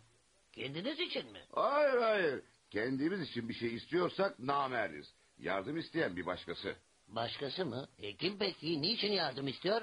Hmm, sersem herif. Bundan sana ne? Şövalye sen misin efendin mi? Hop hop hop bağır olun bakalım. Ben bugüne bugün ünlü soylu şövalye mançalı Don Kişot'un seyisiyim. Efendimle ilgili her şeyi bilmek benim de hakkımdır. Eğer söylemezseniz sizi onun yanına götürmem. Tamam Sancho'cum kızma söyleyelim. Yardıma muhtaç kişi şu anda Han'da bizi bekliyor. Eğer bizi Don Quixote'un yanına götürecek olursan onu getireceğiz. Yok yok kusura bakmayın. Efendimin Dulcinea'sına yazdığı mektubu sahibine teslim etmeden size yardımcı olmam mümkün değil. Sancho oğlum sen de mi efendin gibi kafayı yedin? Dulcinea diye biri yok ki. Kime vereceksin mektubu? Öyle ya Dulcinea romandaki şövalyelerin sevgilisi. Gerçek hayatta olmayan bir kadın. Siz onu gelin de benim efendime anlatın. Cesaretiniz varsa tabii. Onun yanında Dulcinea diye bir şey yok. Deyin de görün bakalım. Sizi ananızdan doğduğunuza pişman ediyor mu etmiyor mu? Canım bunu ona söyleyecek kadar aptal değiliz herhalde. Diyorum ki Dulcinea işi nasıl olsa masal. Masalda yalan mübahtır. Gittim sevgilini gördüm mektubu verdim çok sevindi falan dersin. O da seni çok seviyor. Aşkını herkesten gizliyor. Seni görmek için can atıyor dersin. Peki ya mektubun cevabı nerede derse? Oo, sen göründüğün kadar da aptal değilmişsin bir Sancho kardeş. Efendim beni boşuna mı seyis seçti sanıyorsunuz siz? Doğru doğru gerçekten iyi bir seçim yapmış. Senden dangalağına şey yani alasını bulamazdı. Ee, nerede kalmıştık? Şu mektup işinde kaldı. Ha evet evet evet. Okuma yazması olmadığı için cevabını sözlü verdi dersin. Okuma yazma bilmeyen soylu olur mu hiç? O soylu bir prensesmiş. Unuttunuz mu? Ya sen efendinin avukatı mısın? İşimizi gittikçe zorlaştırıyorsun. Eğer onu inandıramazsam dayağı siz değil ben yiyeceğim ama. Canım uydur bir şey işte. Ne bileyim senin aşkından deli divane olmuş da okumayı yazmayı unutmuş dersin olur biter. Pes yani peder. Siz de din adam olacaksınız güya. Maşallah yalanınızın bini bir paraya. Sancho bunlara beyaz yalanlar denir.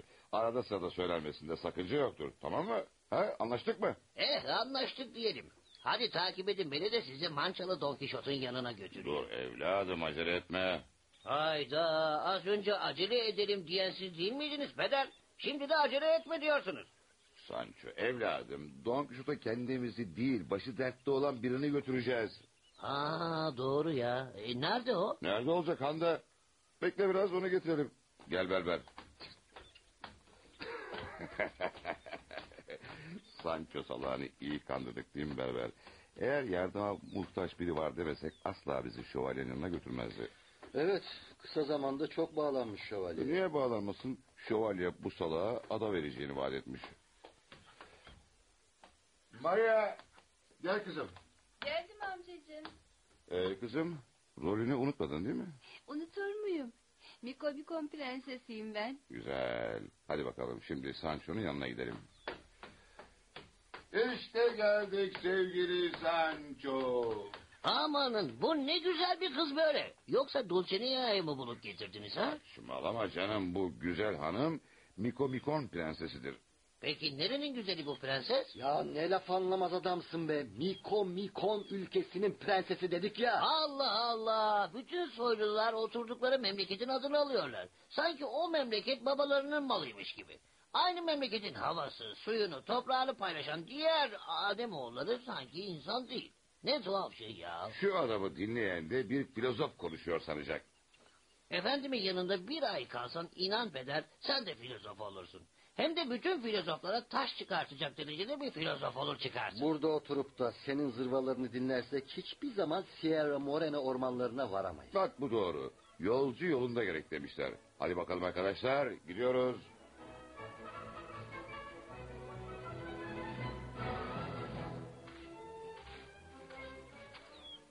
Peki bu bilmem ne ülkesinin güzel prensesi niçin buralara kadar gelmiş? Efendim de ne alıp veremeyeceği varmış. Mikomikon prensesinin başı büyük bir dertte. Bu derde çareyi de ancak efendin Don Quixote bulabilir. Neymiş o dert merak ettim doğrusu. Çok kötü kalpli bir dev ülkemi ve tahtımı elimden alarak beni de zindana kapattı Bay Sancho. Kendisiyle evlenmeyi kabul etmeden serbest bırakmayacağını söyledi. E peki şimdi nasıl buradasınız? Sadık adamlarım nöbetçilere bolca rüşvet vererek beni zindandan kaçırdılar. Ülkemin yaşlı ve bilgin kahini bana seni bu kötü kalpli devin elinden ancak mançolu korkusuz şövalye Don Quixote kurtarabilir deyince ben de bütün tehlikeleri göze alarak mança eline kadar geldim. Etraftan sormuş, soruşturmuş. Don Quixote'un eski dostları olduğumuz için onun yerini bilsem ise Berber Nikolas'la Papaz Efendi bilir demişler. Vay be aynı efendimin anlattığı şövalye romanlarındaki gibi bir hikaye. Yani lafın kısası tam mançalı şövalyeye göre bir macera bu. Sevgili senyora, efendime gelmekle en doğru kararı vermişsiniz.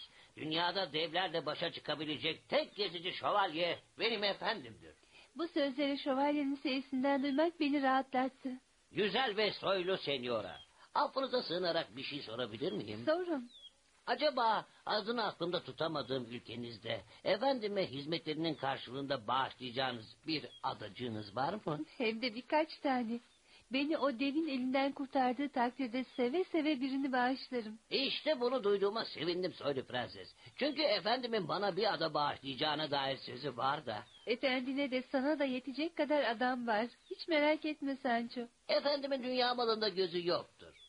O karşılık beklemeden iyilik yapar. Kendisine vereceğiniz adayı kabul etmeyeceği kesin. Ama ba- ba- bana bağışlayacağınız küçük bir adaya hayır demez tabii.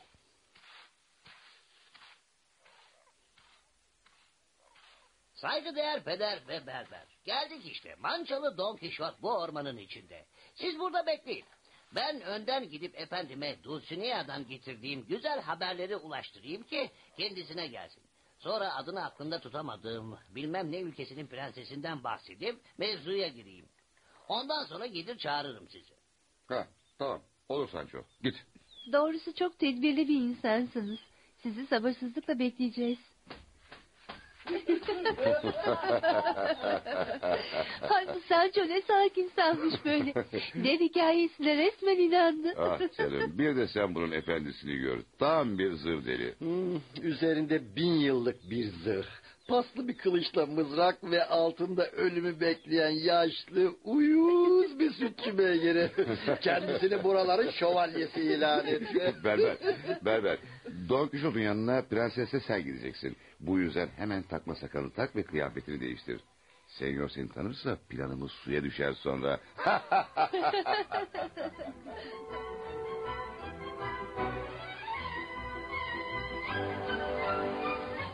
Don Quixote adlı oyunumuzun 5. bölümünü dinlediniz. 6. bölümde buluşmak üzere hoşçakalın.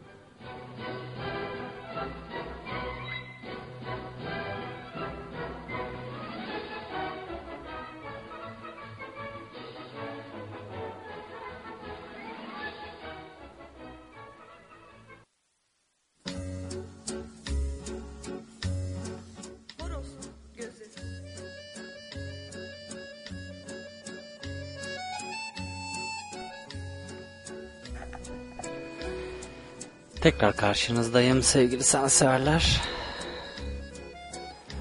Don Quixote'ın 5. bölümünü dinledik. Devamı haftaya diyoruz. Ee, bu arada bir bilgi vermek istiyorum. Ben bir sanat ajandası hazırlıyorum. Ee, bir iki arkadaşla birlikte ortak yapacağız bu işi. Hollanda'daki sanat etkinliklerini e, aylık takip edebileceğimiz bir ajanda şeklinde olacak ve bunu sitemizden emirmahmutoğlu.org sitesinden e, sürekli güncelleyerek yayınlayacağız. Bu konuyla ilgisi olan, bilgisi olan e, bir takım siteleri sürekli takip eden zaten varsa bana ulaşırsa memnun olurum. El birliğiyle bir sanat ajandası oluşturalım istiyorum. Şimdi size Confucius'un aşk öğütlerini okumak istiyorum. Öncelikle çok çok beğendiğim öğütlerdir bunlar. Onlara göz atmamızda yara varmış gibi geliyor bana. Madde madde sıralamış kendisi. Şöyle e, maddeleri sıralayalım. Tedavi edilemez derecede romantik olun. Birlikte kitap okuyun. El ele tutuşun ve birlikte düzenli yürüyüşlere çıkın. Gülümsemeler bulaşıcıdır. Ona da bulaştırın. Güvenilir bir sırdaş olun ve onu hiç kimseye şikayet etmeyin. Onun en sevdiği çiçeği, rengi, müziği, şiiri ve yazarı bilin. Ona beklemediği hoş sürprizler yapın. Hiçbir neden yokken de kart ya da küçük aşk notları yollayın. Birbiriniz için özel ve gizli takma adlar bulun. Aşk birlikte saçmalamaktır. Arada bir birlikte sonuna kadar saçmalayın. En sevdiğim madde. Kimin haklı olduğunu tartışmayın. Neyin doğru olduğuna karar verin. Her tartışma sonunda barış anlaşmasını bir öpücükle imzalayın. Sevdiğinizi yalnızca onun duyabileceği biçimde eleştirin. Övgünüzü ise bütün dünyaya duyurun. Bedeninize iyi bakın. Daima sağlıklı ve dinç olmayı hem kendinize hem de ona borç bilin. Bir kucakla, kucaklaşmadan ilk ayrılan siz olmayın. Ne güzel madde değil mi? Eş seçmek kitap seçmeye benzer. İyi tasarlanmış bir kapak ve cilt ilginizi çekebilir. İçeriği sağlam olmadıkça sonunu getirmek zordur diye bitiriyor 13 maddelik aşk öğütlerini Confucius.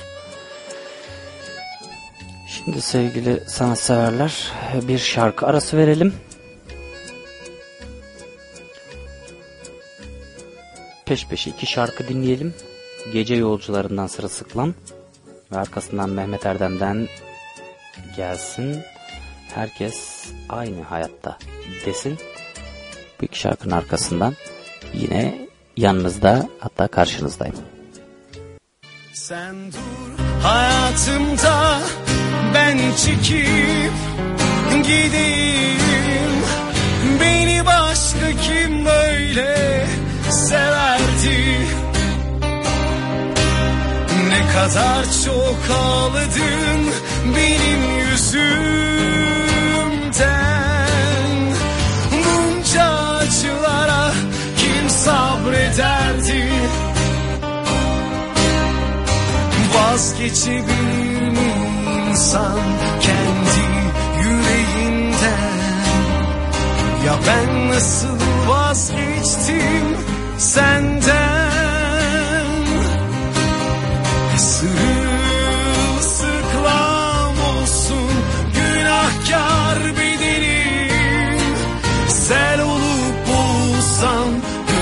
gözyaşlarımdan Ama bir şansım olsa keşke son bir isteğim. Uyusam bir gece senin kollarında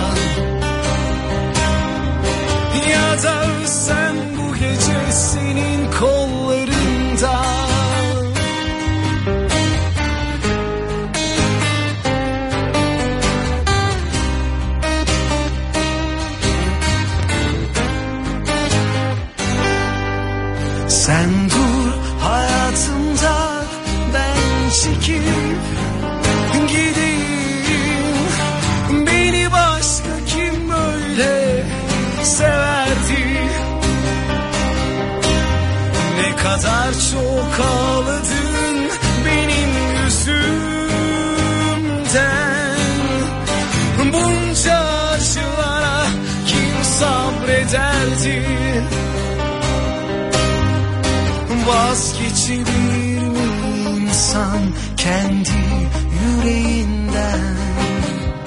Ya ben nasıl vazgeçtim senden? Sırılsıklam olsun günahkar bedenim. Sel olup boğulsam gözyaşlarımda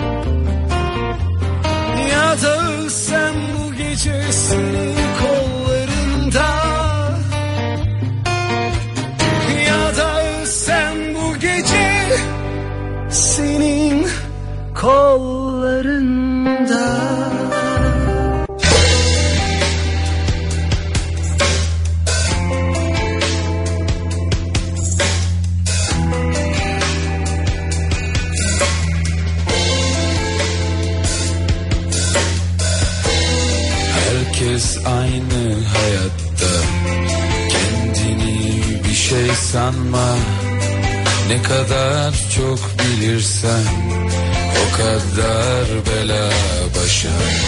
Sen bilirsin aslında Aklımdan geçenleri.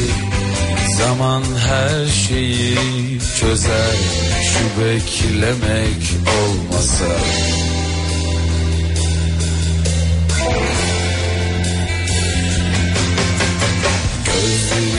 Açsam da sen çıksan karşıma. Gel beni azat et Kayboldum karanlıkta. Ben bizi unutmam Gitmek yakışmaz bana. Yolcuyuz hayatta Sen gel otur yanıma. Gözlerimi açsam da sen çıksan karşıma. Gel beni azat et Kayboldum karanlıkta. Ben bizi unutmam Gitmek yakışmaz bana. Yolcuyuz hayatta Sen gel otur yanıma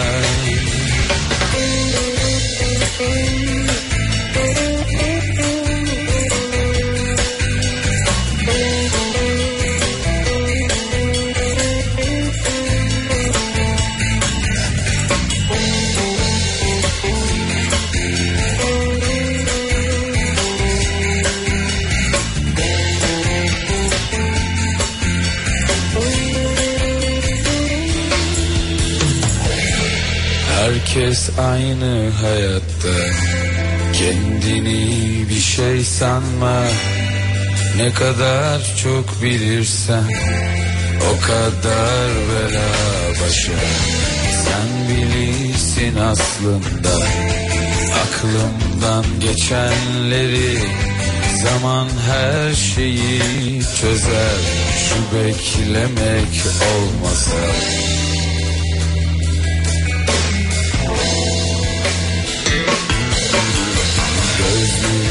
Açsam da sen çıksan karşıma.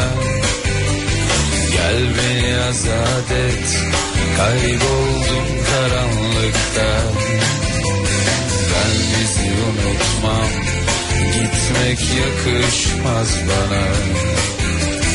Yol düz hayatta Sen gel otur yanıma. Gözlerimi açsam da sen çıksan karşıma. Gel beni azat et Kayboldum karanlıkta. Ben bizi unutmam Gitmek yakışmaz bana. Yol düz hayatta.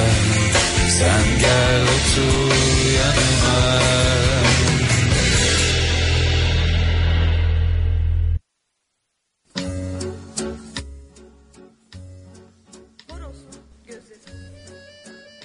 Tekrar merhaba sevgili sanatseverler.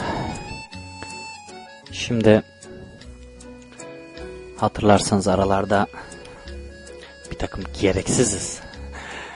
Çok yer işgal etmeyecek bilgiler vereceğimi e, söylemiştim ve ara sıra da veriyorum. Bunlardan bir tanesiyle devam edeyim ben size. Bu birçok insanın muhtemelen merak ettiği bir şey. İngiltere'de trafik neden soldan akar?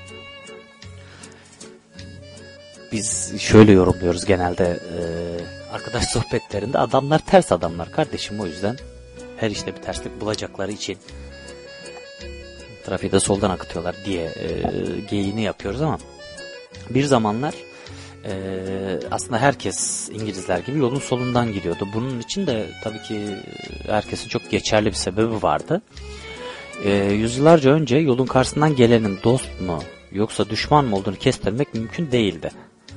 İnsanların çoğu sağ ellerini kullandıkları için yolun solundan duvar dibinden yaya veya atla giderek sol taraflarını emniyete alır, sağ ellerini de kılıçlarını hemen çekecek şekilde hazır bekletirlerdi.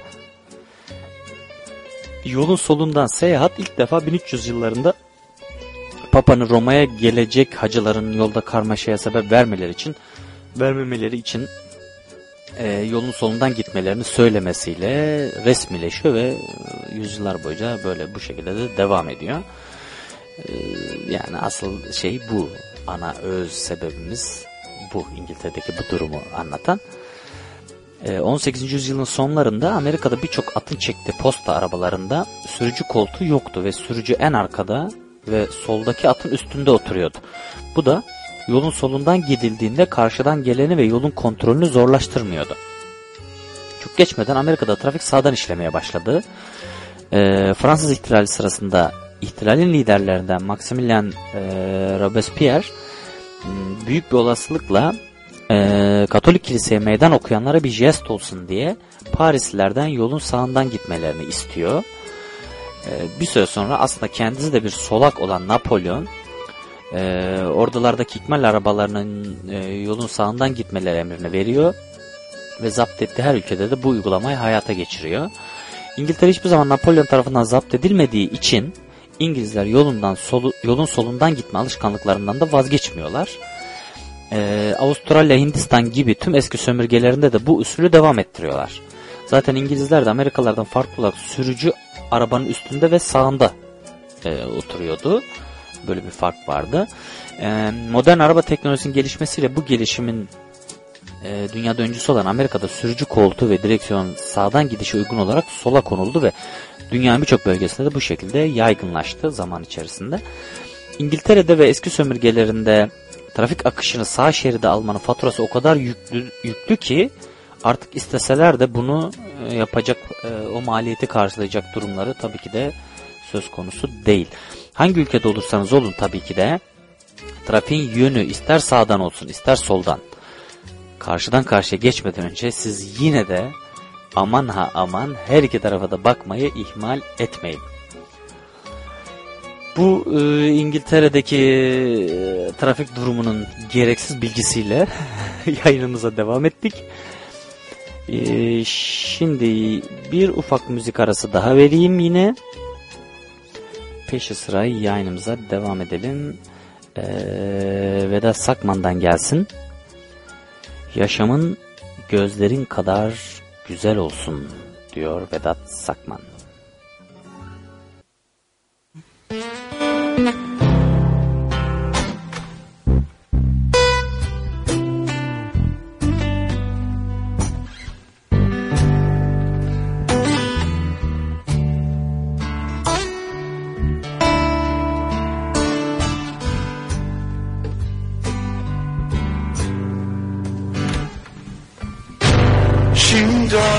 hiçbir şey eskisi gibi değil. Bu sular durgun olmadı dedin gittin. Belki de yaşamının gözlerin kadar güzel olmasını dilerim. Yaşamın gözlerin kadar güzel olsun sevgilim. Belki de yaşamının gözlerin kadar güzel olmasını dilerim. Yaşamın gözlerin kadar güzel olsun sevgilim.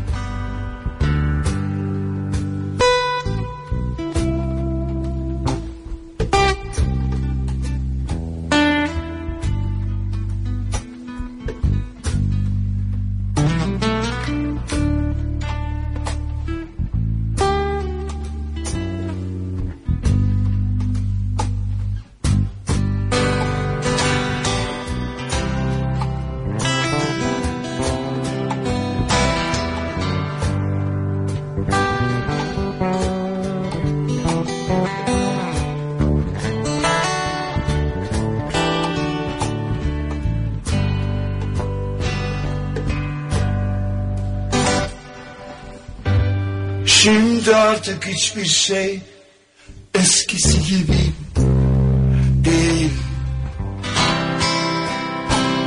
Her gün yeni bir gün olmadı dedin gittin. Belki de yaşamanın gözlerin kadar güzel olmasını Yaşamın gözlerin kadar güzel olsun sevgilim. Belki de yaşamının gözlerin kadar güzel olmasını dilerim. Yaşamın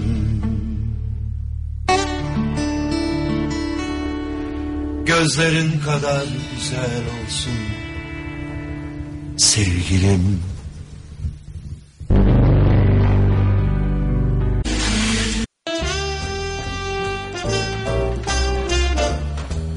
Felsefe notları.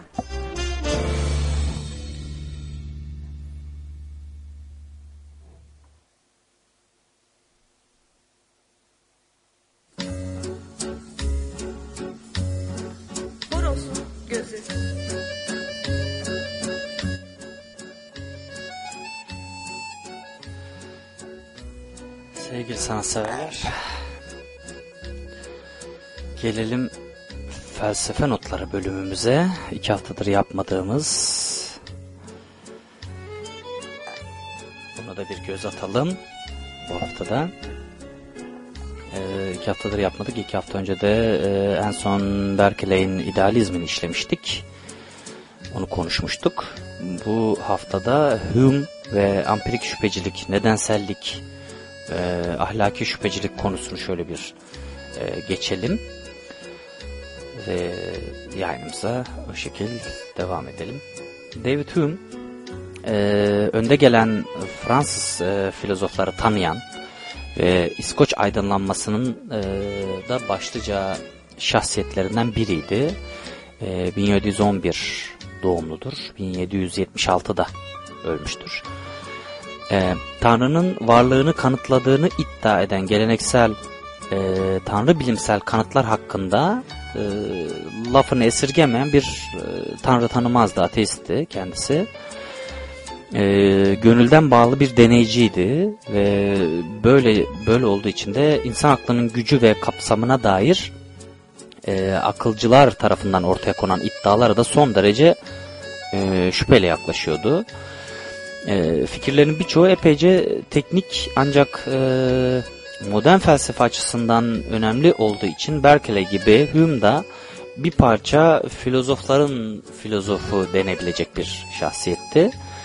E, Bacon gibi tüme varımın e, tüm bilim için sağlam bir temel olduğunu düşünen e, deneyicilere karşı Hume bir bilgi kaynağı olarak tüme varımın e, başlıca zaafını e, fark etmişti. Bununla ilgili de çok ünlü bir e, lafı vardır. Der ki eğer bizzat gözlemlediğin bütün kuğular beyazsa dünyadaki bütün kuğuların da öyle olması bilimsel olarak pek muhtemeldir. Ta ki Avustralya'ya gidip siyah bir tane görene kadar. E peki sonra ne olacak der. O yüzden de tüme varımı eleştirir. Hüm, e, yalnızca gözlem ve tüme varıma dayalı tüm bilimsel buluşların tahmini ve geçici olarak kalması gerektiğine dikkat çeker. E, tüme varım hiçbir zaman mantığın sağladığı kesinliği sağlayamaz der. E, buna dair de nedensellik sorunu dediğimiz e, konuyu işler. Hüm nedenselliğin ne olduğuna açıklık kazandıran ilk filozoftur aslında. E, Akinolu Aziz Thomas gibi ortaçağ filozofları nedenselliğin e, kesinliğine dair değişmez bir inanç e, içindeydiler, inanç sahibiydiler. Nedensellik e, Tanrı'nın varlığını kanıtlıyordu çünkü. Hüm e, neden kavramını çözümledi ve kavramın aslında geçmiş deneyimlere dayanan bir insan inancından fazlası olmadığını gördü. E, tüm olayların nedenlerinin olduğunu düşünmek tabii ki de e, herkesin hoşuna giden bir durum. E, işte bununla ilgili de der ki e, nasıl anlatayım? Bir, e, biz daima makinelerin bozulmasının, e, bitkilerin büyümesinin ve gezegenlerin güneşin çevresine dönmesinin bir nedeni olduğuna inanırız. E, bunların tümü tamamen makul inançlardır ama yine de sadece inançtırlar der. E, bu nedensellik sorununu anlatmak için. E, hepsi de tüme varma yani bizim geçmişteki e, makinelere, bitkilere ve gezegenlere dair gözlemimize dayanır der. Ancak e, hiçbirinin herhangi bir mantıksal kesinliği yoktur aslında. Hume ayrıca ahlaki inançları kanıtlamanın da mümkün olmadığını fark eder. Kötülük kavramı örneğin e, görülebilen bir şey değildir. E, bütün insanların ölümlü, Sokrat'ın da insan olduğunun bilinmesi kaydıyla Sokrat'ın ölümlü olduğu gibi e, söylemler, bu tür olgular ancak e, kanıtlanabilir der. Ve e, bunu diyerek de ahlaki şüphecilik konusuna el atar. E, fakat e, olgulardan kalkarak çalmanın yanlış olduğunu mantıksal olarak kanıtlayamazsınız der. Çünkü bu çıkarım sonuçta yalnızca bir inanç ya da kanaattir. E, tümden gelimli mantıkta e, birkaç olgu öncülden çıkan geçerli bir kanı sonuç elde edemezsiniz e, diye belirtir ahlaki şüpheciliği anlatırken Hume. Hume'un ahlak felsefesi görüşü zaman zaman e, öznelcilik olarak da anılır. Bu e, Hitler kötüydü gibi ahlaki önermelerin yalnızca bir bireyin öznel duygusuna işte ben Hitler'den haz etmem, sevmem, nefret ederim gibi e, öznel duygularına hitap ettiği e, inancıdır der Hume. Hume e, kanıtlanabilir neredeyse hiçbir insan inancı olmadığını ve aklın fazlasıyla abartıldığını e, düşünen birisiydi. E, radikal bir filozof olsa da e, insanların ancak birbirlerine duydukları sevgi gibi e, doğal duygularına yaslandıklarında ve e, tüm toplumsal geleneklere saygı gösterdiklerinde mutlu olabileceklerini öne sürmesine yol açan e, tutucu kişisel inançlara sahipti tabii ki. Hüm ayrıca e, bir hayli rahatsız edici bir biçimde e, benlik, benliğin e, varlığı konusunda bunu saptanamazlığı yüzünden şüphelere sahipti. Ne zaman kendimi nasıl adlandırdığımı sorsam daima şu ya da bu algıya takılıp kalıyorum. Fakat asla kendime herhangi bir anda bir algılama olmadan kavrayamıyorum. E, cümlesi de bunun e, en açık kanıtıdır zaten ve de çok da ünlü cümlelerinden bir tanesidir. E, Hüm'den sonraki dönemde Kant'a gelene kadar tabi Rousseau'yu bir, e, Jean-Jacques Rousseau'yu bir bakmamız gerekir. E, onun genel irade kavramına. E, Kant'ın Hume'a yanıtına bir göz atmamız gerekir. E, Kant'la birlikte de felsefe tarihinde tabi çok önemli e, dönüm noktasıdır Kant. E, fakat bunları haftaya bırakıyoruz. E, felsefe notlarının burada sonuna geliyoruz. Şimdi e, birkaç haftadır yine yapmadığım bir e, bölümle devam etmek istiyorum. İki haftadır e, fotoğrafçılıkla ilgili hiç ipuçları vermedim. Bugün de hazır vakit vakti güzel kullanmışken, verimli kullanmışken e, fotoğrafçılıkla ilgili birkaç tane e, bilgi vermek isterim. Daha önce e, hatırlarsanız önce bir tekrar yapayım size. Dış mekanlarda flash kullanın demiştim. Ee, bu tür durumlarda e, gölgeleri, insanların yüzünde oluşan gölgeleri yok edebileceğiniz bu flashla, güneşli havada insan resmi çekerken e, dolgu flaşı kullanarak gölgeleri yok edebileceğinizi, daha güzel e, görüntüleme yakalayacağınızı söylemiştim ipucu olarak. İkinci ipucu olarak hatırlarsanız e, e, yakına gidin. Fotoğrafını çektiğiniz nesne eğer küçük bir obje ise bir iki adım yaklaşıp zoom kullanın e, demiştim. Daha yakında durun e, gibi bir e, şeyde bulunmuştum ipucunda. E, sonra fotoğrafınızı çektiğiniz obje, objeyi ortalamayın diye bir başka ipucu e, hatırlarsanız söylemiştim. E, şimdi de e, odağı kilitlemenin öneminden biraz bahsetmek istiyorum. Nasıl yapacağımızı ve niye önemli olduğunu. Bir de e, flash'ımızın etki mesafesini öğrenmemizin öneminden kısaca bahsetmek istiyorum. Işık konusuna ise daha önümüzdeki haftalarda geleceğim. Işıkla ilgili de daha detaylı bilgi vereceğim. Odağı kilitleme. E, çektiğiniz obje e, fotoğrafın tam ortasında değilse eğer net bir fotoğraf elde edebilmek için odağı kitlemeniz gerekir. E, işin özü budur. Otomatik odaklı fotoğraf makinelerinin çoğu e, fotoğrafın merkezinde ne varsa ona odaklanır. Ancak fotoğraf kalitesini artırmak için çoğu zaman çektiğiniz nesneyi tam ortadan hafif yana kaydırmanız gerekir. E, bulanık bir fotoğraf da çekmek istemiyorsanız eğer önce çektiğiniz nesne tam ortadayken odağı kilitlemeli ardından da nesne ortadan yana kayacak şekilde e, kompozisyon değiştirmeniz gerekir. Ee, bunu genellikle üç şekilde, üç adımda yapabilirsiniz odağı kitleme meselesini. Ee, önce nesneyi tam ortaya koyun gözünüzde ve deklanşörü yas, yarım basılı halde tutun. Ee, ikinci olarak deklanşör yarım basılı halde iken makinenizi oynatarak nesneyi ortadan kenara alın. Ve son olarak da fotoğraf çekmek için deklanşöre basın. Bu çok klasik odak kitleme mevzusudur.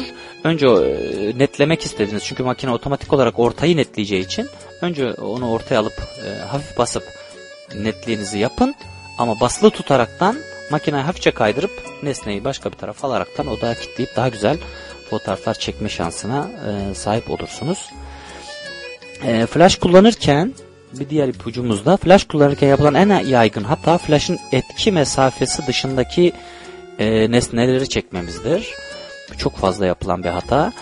Bu niye yanlış? Çünkü flash e, etki mesafesinin uzağından e, çekilen fotoğraflar karanlık olur. E, o yüzden güzel bir fotoğraf olmaz ve bu yüzden bu yanlıştır. Birçok fotoğraf makinesinde maksimum e, flash mesafesi 5 adımdan kısadır. En kolay bilgi bu. Yani 4-4,5 metre kadardır. Birçok fotoğraf makinesinin flashının etkisi. Ee, bunu böyle hesaplarsak 5 adım kadar 4-4,5 metre kadar hesaplarsak e, daha net şeyler çekebiliriz. E, fakat bu her makinede aslında aynı değildir. E, o yüzden makinenizin kullanım kılavuzuna bence bakın. Bu orada yazar çünkü. Eğer bulamazsanız da şansa bırakmayın. Şunu net olarak söyleyebilirim ki bütün fotoğraf makinelerinin flash mesafesi e, 3 metre ortalamaya sahiptir. Yani 3 metreden daha fazla nesneden uzaklaşmazsanız eğer flashla çektiğiniz fotoğraflarda istediğiniz netliği ve ışığı, aydınlığı yakalarsınız. Ee, tabii ki filmle eğer çekiyorsanız makineye, analog makineyle çekim yapıyorsanız dijital değil de o zaman bazı film e, firmalarının e, özel filmleri var bu iş için. O zaman flash'ın etki mesafesini artırabiliyorsunuz. Daha duyarlı bir e, özel filmle. Kodak'ın vardı eskiden. Biz eskiden çekim yaparken Kodak'ın Ultra diye bir filmi vardı. Kodak Ultra diye. Fakat Kodak firması da battığı için bilemiyorum ki hala piyasada var mı. Ben de dijitale geçtim yıllardır zaten. Epeydir filmli makinede kullanmadım. Uzunca bir süredir. O yüzden e, bunun devamını yani nasıl o, o filmden bulabilir misiniz bilemiyorum. Ama dediğim gibi 3 metreyi geçmezseniz istediğiniz aydınlığı zaten her halükarda yakalamış e, olursunuz. Bu kısa bilgilerimize de bir değindikten sonra şimdi e, modelden bir yalnızlık senfonisi dinleyelim. Ondan sonra yavaş yavaş e, programımızı kapatmaya doğru geçelim. E, bugün bir şiirle kapatacağız programımızı ama önce modelden yalnızlık senfonisini bir dinleyelim. Yok yalnızlığın Her gün çoğalacak. Her zaman böyle miydi? Bilmiyorum. Sanki dokunulmazdı çocukken. Ağlama Alışır her insan alışır zamanla kırılıp incinmeye. Çünkü olan yıkılıp yıkılıp yeniden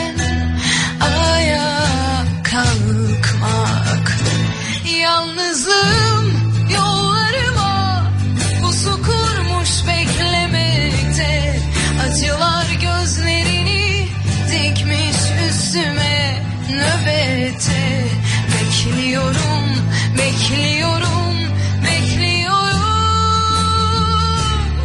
Hadi üstüme korkmuyorum.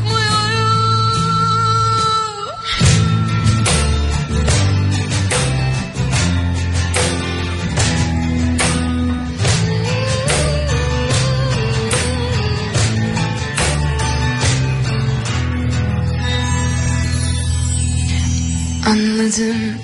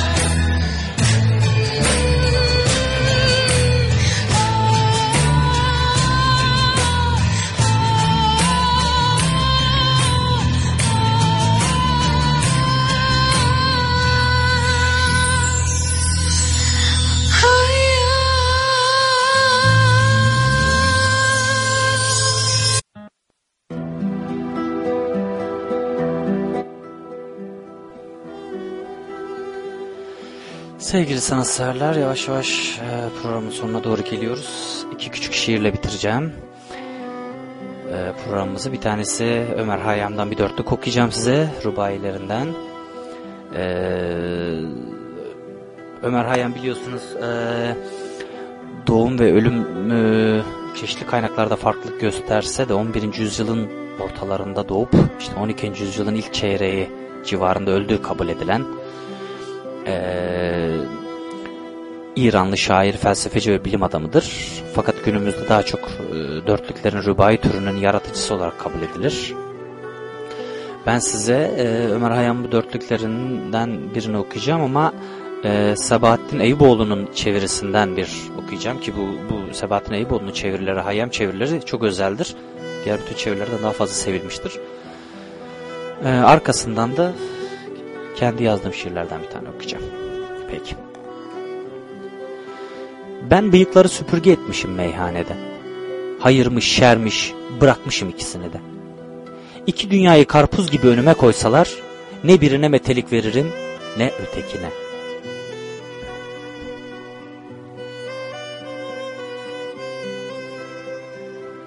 Diğerine geçeyim. Eskiden yazdığım bir şiir. Belki de gökkuşağı senden çaldı renkleri. Mavidir gözlerinin ışığı, kırmızı yüreğinin yangını. Altın sarısı hoşgörün, pembe de yanakların. Yeşile çalar sevdaların. Tan rengidir gülüşün, kızdığında kararır dünya, tenin verir beyaza rengini. Konuşursan leylaklar açar, dokunursan orkideler. Belki de gökkuşağı senden çaldı renkleri. Sevgili sanatseverler, bu haftaki Horus'un gözünün sonuna geldik.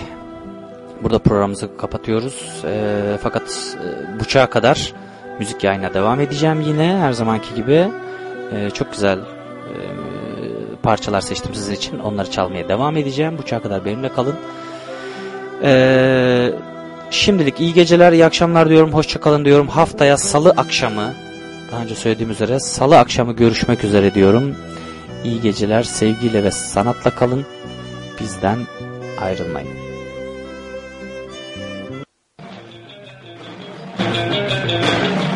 Horos'un gözü.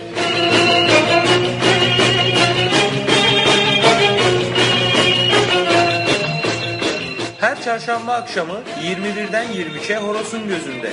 Kültür, Sanat, şiir, felsefe.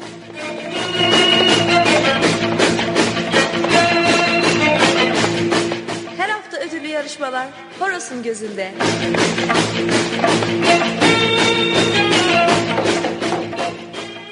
Horos'un gözü.